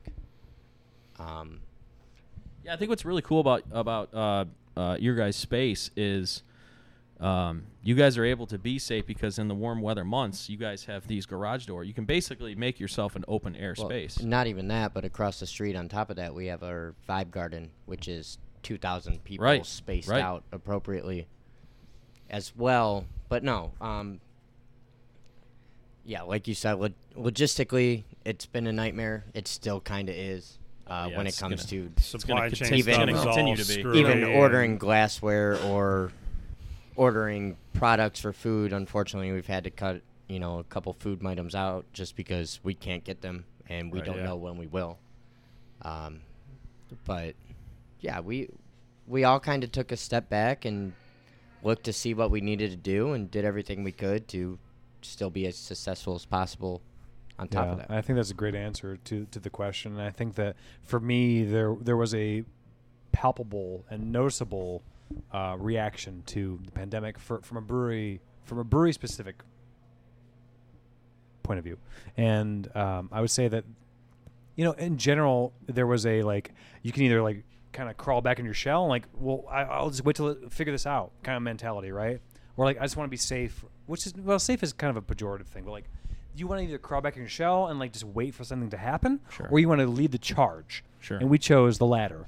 Um, so our uh, what what saved us immediately, we um, we got a contract with the Cleveland Clinic to produce tons and tons of boxed lunches for first responders, doctors, nurses, which I think we'd all agree that we're extremely grateful for. Sure. Um, we have no, Absolutely. and we have no idea what they go through. No. Mm-hmm. Just like anything else, you know, racism or or any other kind of um, you know impoverished or dis- and d- disenfranchised uh, people, we have no idea what they're going through, and so I think it's important to always remember that we just don't know. Right. And so when we get the chance to produce meals for the Cleveland Clinic, it was very impactful for us because a it saved our ass, straight up. Yeah. It did. We bought. A, we had to buy a truck to actually do it. That I learned how to use, and I might have ruined a Ford Focus with. Sorry, sorry, sorry. Uh, we're buddies now, but um, you know, um, you know, we, we had to ad- we had to adjust, and so we laid off everybody uh, that was hourly for only a few days. I Maybe was it was gonna a say, I, week. rem- I remember it. I don't even think it was a I don't week. think it was a week. And we got the Cleveland contract, Cleveland Clinic contract. We brought everybody back, and we be, we turned our, our pub into a food manufacturing facility. Everything was inspected, everything was clean, everything was great, and it, it really it really was impactful for us. At the same time, we had you know tanks full of beer that were destined for distributors. Um, some of them were to be kegged only, and there was no label art, you know, designed. So we just kind of reacted and said, okay, what can we do? What what can we possibly do? So we created labels because everyone's making taking beer to go. They wanted to just take Uber Eats, come in, come out. You know, yep. you know what? They want to go back home, right? So okay, we'll react to that. So we created labels. We canned up, I think, five or six beers that were not planned to be canned. Mm-hmm. You know, all for you was canned, and did we put we didn't do pushing hazies, but we did a bunch of beers that were supposed to be just draft only. Stealing signs are are up to the Ah. Astros. So this is why I'm upset that Jordan couldn't be with us. Oh, I He's an that. Astros fan. Well, well, you can tell him to stop stealing signs. Yes. But hey, Sucks, man. hey, he loves that beer. He actually does love that beer, and I, I I remember I bought it the one week You know, for at- the podcast specifically because for no other reason other than I wanted to just He's take a an shot at him. Astros fan. Yeah, he's 'cause from he's, Hu- he's from Houston, so We'll Yeah, let it slide. that is what it Yeah, is. I- And- he's and- not here, so I and can't for say for anything. him, Right, right, yeah. exactly. And for him, when it first happened, he was a typical Astros fan that was like, "Oh, there's no, you know, they didn't they didn't cheat, whatever." But They now definitely he's didn't like, tap any trash yeah, cans. n- now now Yeah. he's just like, yeah, Don't ha, care either way. Yeah, now he's just like, yeah, haha, it happened, blah blah blah. yeah, yeah, that's that's our uh, spring seasonal as a Yeah. as an amazing American IPA. it's a great beer. It's Thank great you, beer. uh, yeah. Centennial and Citra in that one. It's uh, just a beautiful, beautiful, beautiful beer. Um, So what's so what's what's what's the one thing that you guys learned during the pandemic that you can take, kind of? I mean, I don't know really what to call it, but in the post, I'm, we're still in the pandemic, but in the post-pandemic world. sort of right coming out of it. Yeah, So so where I was going was we you know we had the Cleveland Clinic contract and then we were like we Brent Matt and I my partners uh, and we have investors that are also just equally amazing or, or more so um, but the three of us were just like what can we do to help so we created the, the Cleveland Tip Jar Brent my partner was the main the driving factor behind Cleveland Tip Jar and so I remember that. it wasn't Yeah. just for our people; it was for anybody in Cleveland that wanted to be part of it. So I, Yeah. I don't even know how much we raised. It was a lot. For, it was, uh, what was um, it? Plus plus 150k, right? You know, Yeah. for, for just for, for people that For had, service you know, work, servers, yeah, yeah. bartenders that were out of Right. work that needed money, and you could you could put yourself on here. People could tip you. We could randomly tip people. There was an algorithm to to, to work that out, and we created that. Right. So I don't know if people know that or not. It doesn't matter. It's one of those things where like when you do something nice, you don't like to say, "Hey, we did this." Right. Right. Yeah. And I think that's part of the issue. You yeah, are- that may be part. Of, that may be just one of the things. Like we we've since day one, we've always been a very charitable business. You know, We always. You also had the, uh, and I don't know if this was directly tied in with the pandemic. You may have done the. You may have started this before the pandemic. Was the uh, the free pizza on? Wednesdays. Wednesdays, That, right. was We during still the pandemic. currently do that. We still do it. Sure. So anybody that needs needs help, wants Right. help, wants free pizza, it's here on Yeah. Wednesdays during Uh, currently, it's currently it's 11 to 1 p.m. So Right. 11 a.m. to 1 p.m. You come up to our window or come Step inside. up to the window. Right. You will get Yeah. free We're gonna get you fed. People don't really realize that, Sure. and um, it doesn't matter. But it's it's there, and the, the, one of the other bigger things we did during the pandemic was, um, besides implementing CDC recommended, you know, keeping people safe. Sure. We did. We had checks. We had spreadsheets. We had all this stuff to keep people safe, and I think we did a really good job at it. Um, so much that the Cleveland Clinic backed us on it. So, and Sure. Well, the and biggest we thing was the penny the penny six packs probably. So The the penny six packs were one of my favorite things we've done for first responders Oh yeah. and or yeah. I remember hospital that as well. workers or anybody that yeah, worked anybody their asses off. anybody that really wanted it could have it, and it was Sure. it was just like, hey, we understand, we get it. Yeah. We don't know how to help other than just. Do you want this? Like, do you want this? And you have to charge something for beer, right? Sure. And it, and there's logistics around it, whether it's going to be brought back or whatever it is. So you can only charge the same amount for 30 days. Right. So we're like, this is one penny. Everybody in the pool, Yeah. phobia or whatever. We gave a bunch of beer away. Mm-hmm. Sure. Just saying, hey, can we help in some way? Right. Make your life better because it sucks right now. Right. we know it sucks. We feel it sucks. Yeah, So- I mean, you guys, you guys felt it during the pandemic, and you know your consumers obviously also felt it during the pandemic. So it's really cool for you guys to be able to, even though you're feeling the pinch of what was happening during the pandemic, to still be like, "Hey, Yeah. we're here for you. We're here to help. We're all in this together." Well- and it, it was nice to be recognized this year. Um, we won Outstanding Small Business of the Year in Ohio City for our efforts during the pandemic. So it was it was impactful, inspiring, and it's it's just it's very real. Yeah, and and- um, it's it's something that all of us should take a step back and just realize, yeah, hey, and we're all in this together. Sure. and we all have our different inputs you know with with whatever we're doing We're i'm pointing di- i'm pointing around the room like everyone could see me but like you're special you're special you're special but we all are and all we really have is this moment right here right now and so everyone needs to realize that just just spend time in your in your current moment because that's the only thing you literally have And how Spend- great, how great is it to hear that message this week too with Thanksgiving? exactly. Thank but. I, I I will say one of my favorite things about working for this company and being involved in this company is how much we get back and Sure. you know, we did the Red Cross donation, so for the entire month of I don't remember off for the top Hur- of my head. Hurricane ida yeah, Yeah. Hurricane Ida, you know, we took we took dona- donations yeah, we for took that, donations for that at all of our brew pubs. We were able to donate, and Yeah. we continue to do stuff like that. And like you said, it's not, it's, it's not like the recognition's nice, but it, the, you know, that's, that's not why. I don't think any of us here do it for recognition. 100%. I right. think we all do it because we just because like we said, we're all in this together. That's the Well, right you- thing you to do it- and you do it 'cause part- you- clearly something that's important to you guys. yeah you do it because it's one of your pillars Yeah. and absolutely. uh, one of education is one of our pillars, and charity is one of our pillars. So um, we do a, our Hefeweizen and BFF, best friends forever, best BFF. Uh, That's- where the name came it. from. Before before I Um, started liking IPAs, that was my beer of choice was Hefeweizen. Hefeweizen is a brewer's beer. It's a great beer. It's a hard to make, difficult, difficult style to nail, and it's just a beautiful, beautiful beer. Yes. Um, but 50 cents of every pour goes to Breakthrough Schools, a, the most successful charter in Cleveland. And uh, they are just uh, light years ahead of their, their time. And, um, you know, and we, we hired through Jobs Means Ohio. We hired all sorts of people. And some of our people actually are, their kids are going to Breakthrough School. So, like, Sure. it's, it's not just, you know, it's one of those things where do you, does anyone see it? Not necessarily. Do we talk about it? Not really but it's just part of who we are. You know, we've helped employees. We did the resilience fund when when when Sierra Nevada called for the the wildfires in North North California. You know, we donated to that. Sure. ju- It's just it's one of those things you just don't talk about because it's Right. like asking for recognition on a nice thing, and it feels weird. But Right. it's it's one of those things also because we've gotten some hate. You know, kind of the bigger you get, the, the more hate you get, and Sure. you know we've had some some of that and we Yeah. try to combat it with like hey man we're just doing what we're trying to do supporting our 130 now employees in the best way that we possibly can and if you don't if you're not on board with that like well, try to keep your hate to a minimum. I don't know. Like, what do you want us to do? Like, Yeah. we're just all doing our best. Anyone that thinks they know how to run a business, Sorry, like, we care. It's, it's It's- hard. Right, yeah. It's It's, the- it's, it's- how hard. dare you. it's it's the balancing act, right? Because because like you want to be as successful as you possibly can be, but with that you have you know with with anything. I mean, you see it with with literally everything. People, especially on social media, people will hate on everything. Yeah. But you want to be as successful as you possibly can be.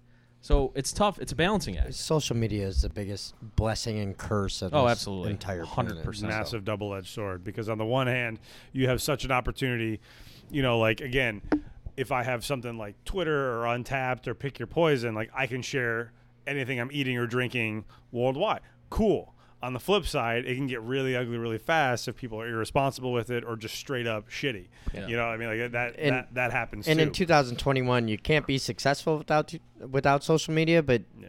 you also can get destroyed by social Yeah. media as well. Yeah, it's No.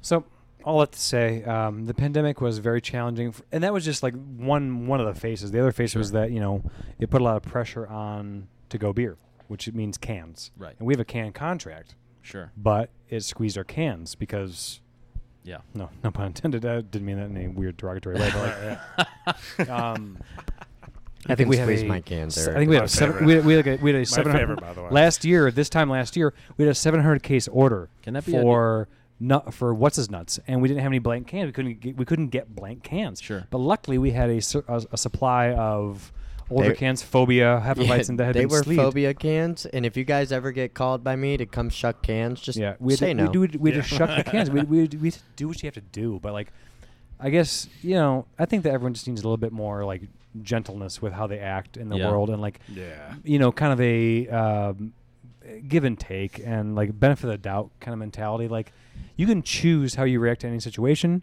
You can choose how you can choose how positive you are, Yeah. And I think that's very important. And I, I mean, I just think So a w- lot of folks take take what we have and the access you have to things for granted. Like I, I'm guilty of this myself. Like just the other day, it's so funny. I've gotten so used to in a world where w- with Amazon you could push a button and something shows up on your doorstep in like 24 to 48 hours. Yeah. It's really easy to get super pissy when things don't show up. I ordered a cell phone case. Uh, well, I got a new phone, and it, it, God forbid, it took five days to get here, and I'm like, where is it? And I'm losing my mind. I'm and the I'm like, same way. but uh, but I'm like, like, dude, it, supply chain things are screwed up left and Yeah. right. We're in this crazy world. Like, chill the hell out. Yeah, But- a little more do the same thing considera- too, a little more like- consideration wouldn't hurt. Right, exactly. Like if I want this Right. thing, I want this product, I want this beer, Right. and oh, my local supermarket doesn't have it, or oh, the brewery they ran out of cans or whatever, and it's easy to fly off the handle because I'm used to immediate access to things because that's the world we were used to living in. And Well, then Yeah, it- you're talking about a much bigger thing, which is abort, right th- abort the that- system. kind That's of just thing, yeah, that's just like a big like thirty thousand foot like philosophical thing. No, where well- you're right, where like a little bit of compassion and consideration goes a hell of a long way. Yeah, you're you're talking to the right guy, and Yeah. and uh, we can have that conversation offline or uh, online if Yeah. you want. But like, yeah, I just long story short is just enjoy what you have because Sure. Yeah. the, the moment that you're sitting in right now, with you, you, you. I'm pointing at people on the on, for Yeah. those you can't see, He's talking This to is- you and. Phoebe back here. Yep, Hey girl. our audience member. Aw, she, Alex's she, daughter. She, She's- she waves. she's- she's beautiful. She's our executive Um, producer. She is. She's actually got credits, right? So, Yep. um, this she, is she's this like one percent owner, I think. at This is point. all that we. you go. This what I'm saying is that this is all we have. right. Yeah. Any moment that you have is this, and that's all you really have. If you're planning for the future or you're spending too much time in the past, you are missing the point of right now and right here. And that I think is something that everybody should just maybe just take just some time on. And I'm not the first person to say that. I didn't think of that shit. It's just it's it's true for who I am, and I think that Yeah. a lot of people could benefit from thinking about like just just be be here, be present, be now. absolutely, absolutely. Um, okay, well, we are running on an hour and a half. So uh, one of the things I wanted to ask you guys before we wrapped up, and and we can talk about whatever you guys want to talk about um, that we didn't cover, um, is what are some things that are coming up for Saucy that you would like to talk about? Um, new beers coming out. Uh, I worked in the food service industry for 10, 10 years, working in kitchens, working in the back of the house. So, are there, is there anything new coming up with the kitchen? With new, you know, things coming up? So with the kitchen, we're we're we've come to the point where we're running quarterly menus. Okay. So you're not going to see anything new in the kitchen until the end of the year. I could tell you January one. I don't want As to long give as you guys are anything pumping away out on that it. pizza, I'm good. Yeah, Yeah. we're never gonna stop pumping out the pizza. Yeah, I promise pizza. you. We are gonna make a couple pizza and I love the changes. I love the saucy balls. By the way, Those aren't going anywhere. Don't worry. Good. Um, we have a bunch of great beers coming out. One being this, possibly two being this Friday. Uh, Three Hoes Bourbon Barrel. ooh, okay. Ryan's So- not going to drink Pass. that, but, Ryan, but I'll drink. I'll Respectfully. drink. I'll drink it. I'll drink. Hey, He's all in. sorry, buddy. how about out of respect, you maybe try I'll give it a shot. You I'll can give it drink a, shot. five ounce sam- I, I, sample. I, I have would faith in gladly you. try it. I will I gladly mean, Joe try it. promise. So we got that coming out uh, Friday. Hopefully, Young and Wild as well. That's I'm really excited about that. How about That's that? going to be a great beer's beer. good, guys. How about Yeah. that strawberry jalapeno IPA? the Yeah. one I made That's up about. a work in progress. It's a, that's a whip. theoretical. That's a whip beer. got it. Got it. But uh, one thing I think Eric and I both wanted to mention is what's his out, what's his nuts is returning. oh gosh, yes, Return of the nuts. yes. Return of Return the of the Return of the Nuts. Nuts, episode five. Don't Return of the tempt Nuts. me with a good time. Yeah. the, And, nuts uh, the, the Nuts strike back. Also, Numb Nuts is going to be joining Yep. What's His Nuts as well. Man, that's crazy. That's nuts. Um, Hey-o. But you know, there there's a lot of things. Here all week. Everybody tip your waitresses. right, right. There's there's a lot of thing behind the scenes that you're gonna see, uh, especially if you follow us on social media. Yep. Being announced soon. We have a lot of great things coming. Some of them I don't think we're ready to talk about, but most importantly, being yeah. Three Hoes Bourbon Barrel this Friday. Hopefully, Young and Wild as well. If not this Friday, next Friday. But what's his nuts? Everybody fa- favorite. Yeah. It's coming. It is. Uh, What's his nuts is funny because uh, when when my partner's dad and I we were the the two the kind of the team that built this building. It was a rehab of a. This used to be a water uh, treatment plant, fac- like parts workshop. It was They also a jail in like the 1940s. Uh, a little bit earlier, but um, Yeah. it, it had a bunch of machine pads and these, these cranes, and I didn't know much about construction, but I was the project manager because I just I had this innate whatever we had I had to do that. So Sure. and um, the thing I kept hearing him say is this is gonna be right on the money. This is gonna be dead nuts. So one of our first Hey-o. beers was a brown ale with my my buddy Greg, uh, GZ, and love this guy. I, I really do. He's just an amazing, talented, driven, soulful person, and I love him so much. I do. Um, and I, the beer that came out of that was Dead Nuts. I, I, let's make a pecan porter. Dead Nuts. Oh, Nice. And so That sounds out of that was kind of born the What's His Nuts. Like, uh, what's his name? I can't think of it. Uh, what's His Nuts? That's kind of where that What's His Nuts Got came it. from. And uh, now we do kind of riffs on the whole thing. Well, and every year we do a variance party. So last year we did Thai chili coconut and marshmallow marzipan, cookies and cream, Mm-hmm. bourbon barrel, salted caramel. This year we're doing a whole other smattering of new ones. Uh, Super Bowl weekend, and we're gonna have a pop up dinner that weekend. Oh, nice. Um, which we'll release um, with Numb Nuts variants. I'm not going to say a name. Doesn't I'm matter. not going to say It's a name. Definitely not called. I'm not going to say a name. Doesn't name. matter. It's fine. it's, a, it's a great. It's a great thing because it's it's yeah. It's fun. It's fun. It's, it's gonna be a fun time. Um, so what's his nuts is coming down the pipe. Gross. And Pause. Sorry. Uh, the, the, the jokes. Pausing. Um, They so write that- that- themselves. they do, and that that's But, um, happening um, in the middle of. We're doing a big brewery expansion uh, down into this this little area that we have in the rest of our building. That'll bring us to a full capacity for our brew house. I was actually going to ask you about that. I noticed on my walk over, I was so before we started recording, I was grading some papers over at Rising Star, Yep. and I was walking yes, over. Yes, you saw an empty building, Yep. and yes, we're adding Yes. tanks to it. Title has Let's relocated. go. The, the box, the boxing gym, right? Title has relocated. We're going to Okay. occupy that space with brewing equipment, and uh, it'll allow us to bring the the capacity of the brew house from its latent 45 percent up to 100. So There um, we go. it's really really nice that way. Um, that's coming uh, this first quarter. We'll start construction in Charlotte for our first um, way way Yes. way Yes, way out of yes, style yes. But we have a place in Detroit. Charlotte's a new adventure um, with our partners there. Um, and we're going to look at a bunch of different spaces there. So look for new pubs around the country that uh, kind of ooze the saucy brand that are right. they, they are us. The only one that's not us, I should mention this, is the one in the Rocket Mortgage Fieldhouse. That is run by the stadium, which is a great thing. But if someone's like, "Why are you charging twelve bucks a beer?" That's not us. That's somebody else. That's So- right, yeah. but we are privileged. we are privileged enough to be the Cleveland Cavaliers sponsor. They've been an amazing um, and continue to be an amazing partner for us in lots and lots of ways. Um, and so it's nice to have our as a great asset for us to have our beers on there. But we don't we don't run that, so don't judge Yeah, us yeah, based yeah. on how much Right. they have to make their Stadium- margin stadium too. beers are stadium Stadium beers, beers, they have to yeah. make their margin That- too. that- and I you know, also so no really judgment. want the giant saucy neon in my house, but The Romo Fijo. We'll Fijo. see how that goes. yeah. Anyway, I know you said we're coming up to an hour and a half, so I'll, I'll stop blathering. Um, No, this has been great. No, Um, man, this is yeah. I, Is there anything else uh, that the people should know about with Saucy? I know you talked about the the uh, Detroit location, uh, the Columbus one as well. Correct. Where- yeah, Columbus so, and uh, Harrison West is uh, just a banger. That place is Pinecrest. great.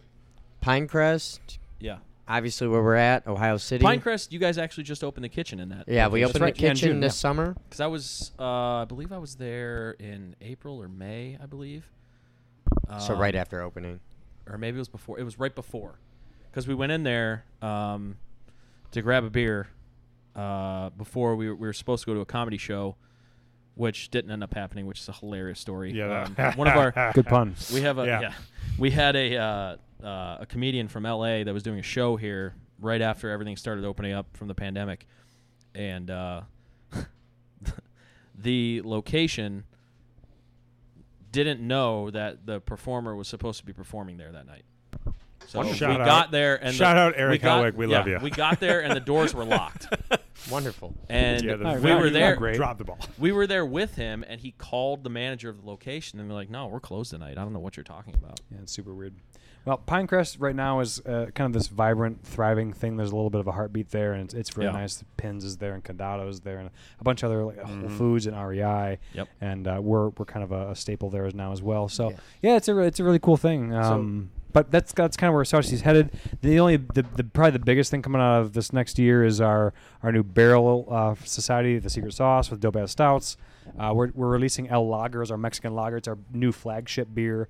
Uh, no lime in it, just a straight up clean, crisp, delicious craft uh, Mexican lager. Um, and some other really really cool projects coming out of that. But you know, look for some good things. I think. Um, I think it's, it's, a- it's a fun time to, to be in this industry. It's an interesting Sure. time, given you know the social uh, climate, uh, as well as just the industry climate as a, as a whole. And so, uh, but thank you for having me on. Thank you for hav- having Alex for setting this thing up. Of course. And thank No, you, I really appreciate uh, you guys for, for asking the, me on. the great banter. I mean, you guys are you guys are awesome. This is kick ass, and uh, yeah, thanks for letting me do my thing. But uh, I really really do appreciate it. Yeah, you guys absolutely. Are, uh, absolutely amazing. Thank you, thank you, appreciate it. And you guys as well. Um, so that is uh, Saucy Brew Work. That's Saucy Brew Works. That is Eric and Alex. Um, come on up to well Pinecrest. It- this is technically Hingetown, isn't it? Ohio City, Hingetown, Ohio two eight eight five City. Detroit Avenue. Yeah. Yeah. Or um, you know what's weird is I look at our stats from every episode, and it's weird to see where we get people listening from. We get people listening in Detroit. So if you're in Detroit, go to Saucy Yeah, Brewers right in on Detroit. John We're on R. John R. I have s- uh, some of my best friends from from high school that live in Columbus, and people that listen to us in Columbus go to the tap house in Columbus. Um, and then you know, like they said, way down the road, but they're starting soon, uh, North Carolina. So uh, appreciate right. you guys. Um, I had it written down. What's Saucy's social handles? Uh, there's multiple. The main one is just at Saucy Brewworks on Instagram. Right. It's also Saucy Brewworks on Twitter. You'll find all our other channels for our specific stores through If that you guys way want, well. uh, go ahead and plug your personal accounts if you want. Uh, Twitter, I'm just SBW Alex. Yeah, I'm only on Instagram at, uh, at Eric Anderson Brewer. And we are at uh, the LOTL podcast. You can follow us on social media there. Uh, check out our website, lotlpodcast.com. And uh, yeah, so we appreciate you guys. And Time uh, to Yeah, talk thanks again, sports. You guys are kick ass. Yeah, If you're gonna talk about sports, I'm gonna leave the room because I, I think I I think I missed that day. we can talk about we can talk about sports after the podcast All because we're, we're at an hour and a half now. Sweet. So appreciate you guys. I just wanted to say my one thing. All right, go ahead. Go ahead. say oh yeah, yeah. But what, what's your what's your what do you want to talk about Let's Baker hit. Mayfield? Yes, my yeah, I do. Pro Baker or I love Baker. thank you. Thank let God. him So let we- him so get we're healthy. so we're yes, Please. yes. he should not he should not have played last week. No, and that you know Yeah, hundred percent. there was a hug stop. Yeah, hugs. Yeah. sorry. Hugs all A- around. As somebody that truly does love Baker, and I do think he is our franchise quarterback, I don't think he should have played the last three Not at all. weeks. Not at all. Get him healthy. He's battling three injuries. Yes, he's looked like trash. He's hurt. What do we think about how he handled the media yesterday?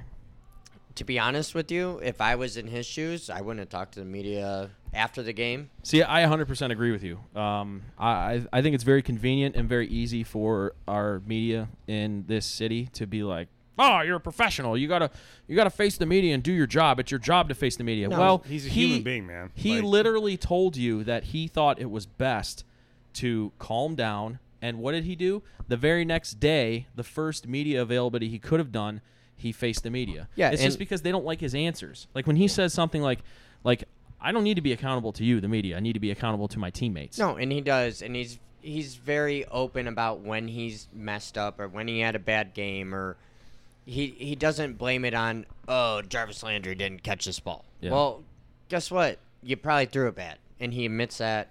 Yeah. I do think he's our franchise quarterback. I do want to see him be our franchise need to get him quarterback. healthy. That's I bottom wa- line. The I guy was want- completing eighty percent of his passes before he uh, tore his labrum. That's that's what I'm saying. Let him Yes. get healthy. Take him out. Let him get healthy. And I don't Bring him back. Right. I And I, don't- guarantee he'll be a top five. I can't stand the people, especially in our media and our fans, that say like, "Oh, if he's gonna play, he needs to play like like he's the friend." No, Dude's you don't literally understand. battling like, the this worst guy, shoulder This or guy, injury His you body can is have. so broken right now. this guy has is playing on one arm and one leg. And I- I also, before we get out of here, I wanted to talk a little bit about the booing situation that happened. I hate it. I was I was at the game. Okay, so you you can you can like Yeah. was it was it, It- audible like could you, Oh, yeah. right You- and I saw a heard it. video to where he was you know he compared the booing to uh, our fans not being quiet when the offense has the ball and I saw a video where he the the cloud I- the crowd is loud and and I also want to tell our stadium operations to not uh, play certain things when the offense has the ball. They broadcasted the the score of the Ravens game to where the Bears had just taken the lead, and the crowd goes nuts. And it was right before that first down play, and Baker's trying to calm the crowd down, and you can see it. He's audibly pissed. He's shaking his head and and all this. And what hap- what happened on that play? We we w- I, I believe that was the play where it was third down and we lost some yards. You know, I I feel kind of indifferently about the be quiet on offense only because go any other stadium. Oh, Nobody's Oh, sure. quiet on offense. I I understand why you want Yeah. them to be. I'm not saying it's a bad thing to be quiet on offense. But at this point, man, But for for a, for a team that already has issues with pre-snap penalties, you want to have every you want to eliminate every disadvantage you possibly can. So I- so yes, the crowd and that's where I our- agree Our with it. fans need to be more intelligent to where if our offense has the ball, shut the hell up. agreed.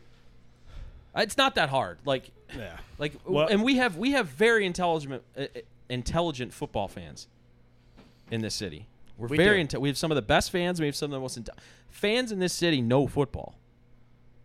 They're So- also rabid too, though, and that This can is take true. over. This so is we gotta true. like you gotta temper I, it sometimes. Listen, I, I understand being upset. Baker's not playing up to the standards that that he sets for himself. I a lot of that is injury. I mean, the guy, like I said, he's playing with a torn labrum in one arm, So and then in, in one leg, so he's playing with a bone bruise in his knee and a bruised heel. I mean, to to end it because I gotta get my lovely Phoebe home. yeah. Um, I I just want to see him healthy, and I think he'll play phenomenally. I- I'm I- with he's you. Not gonna If he's healthy, not yeah. gonna play well healthy. Right, or and- and I- unhealthy. healthy Baker and unhealthy Baker are radically different dudes, Sure. as I- you I would wanted to expect with any yeah. quarterback. And I wanted to see him sit week three when he got the first inju- in- Yeah. injury. I And agree. You He know sh- what? Get healthy, rest. Yeah, the now labrum. he's hundred percent here. Instead, now we're battling a forty yeah, percent Baker. the labrum thing is Going tricky. The labrum thing is tricky because I, the labrum, I, I didn't want him to sit because I didn't think he was going. There, there was no amount of rest that would get him healthy. That was the, the labrum is something he needs to get fixed surgically. So if he, say, if he would have had surgery week three, he'd be done for the year. You're right. But the knee and the heel thing, like for the Lions game, he 100% should have sat. There's no, and, and I put that on the coach. I don't put that on Baker because Baker, if he feels like he can go out there at all, he's going to go out there. At- the at the coach end- needs to be able to tell him it's fine. Correct. Sit down. We pay Case Keenum $6 million a year. He can go out there for one game where you can get healthy. But at the end of the day, I think Baker's so headstrong that if he can play, he's going to. Yeah. Right. But here's Right. why I think that he got his job because Taylor got hurt.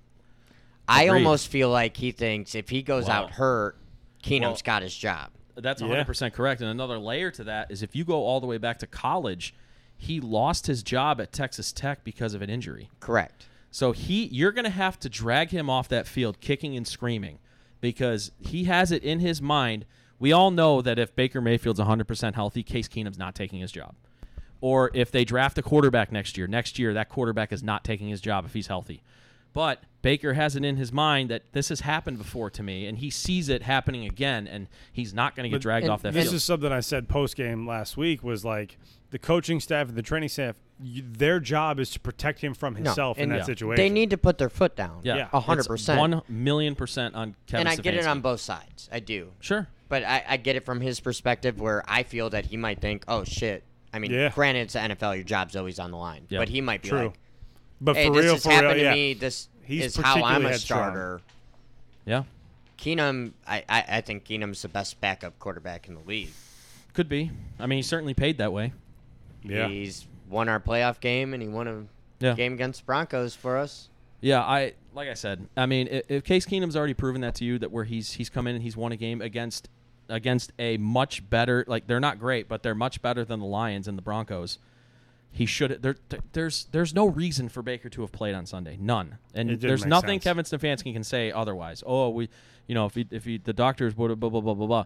I don't care if the doctors say he's healthy enough to play. That was a situation to where you have to look at what's coming up. Like, yeah, we have a bye week in two weeks, but before that, we have to play the Ravens in Baltimore.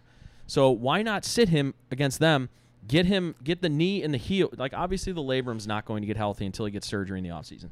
But the knee and the heel, you don't think that would have been uh, beneficial for him to? I mean, look at how he was limping around in the second half. I mean, when he got hit, yeah.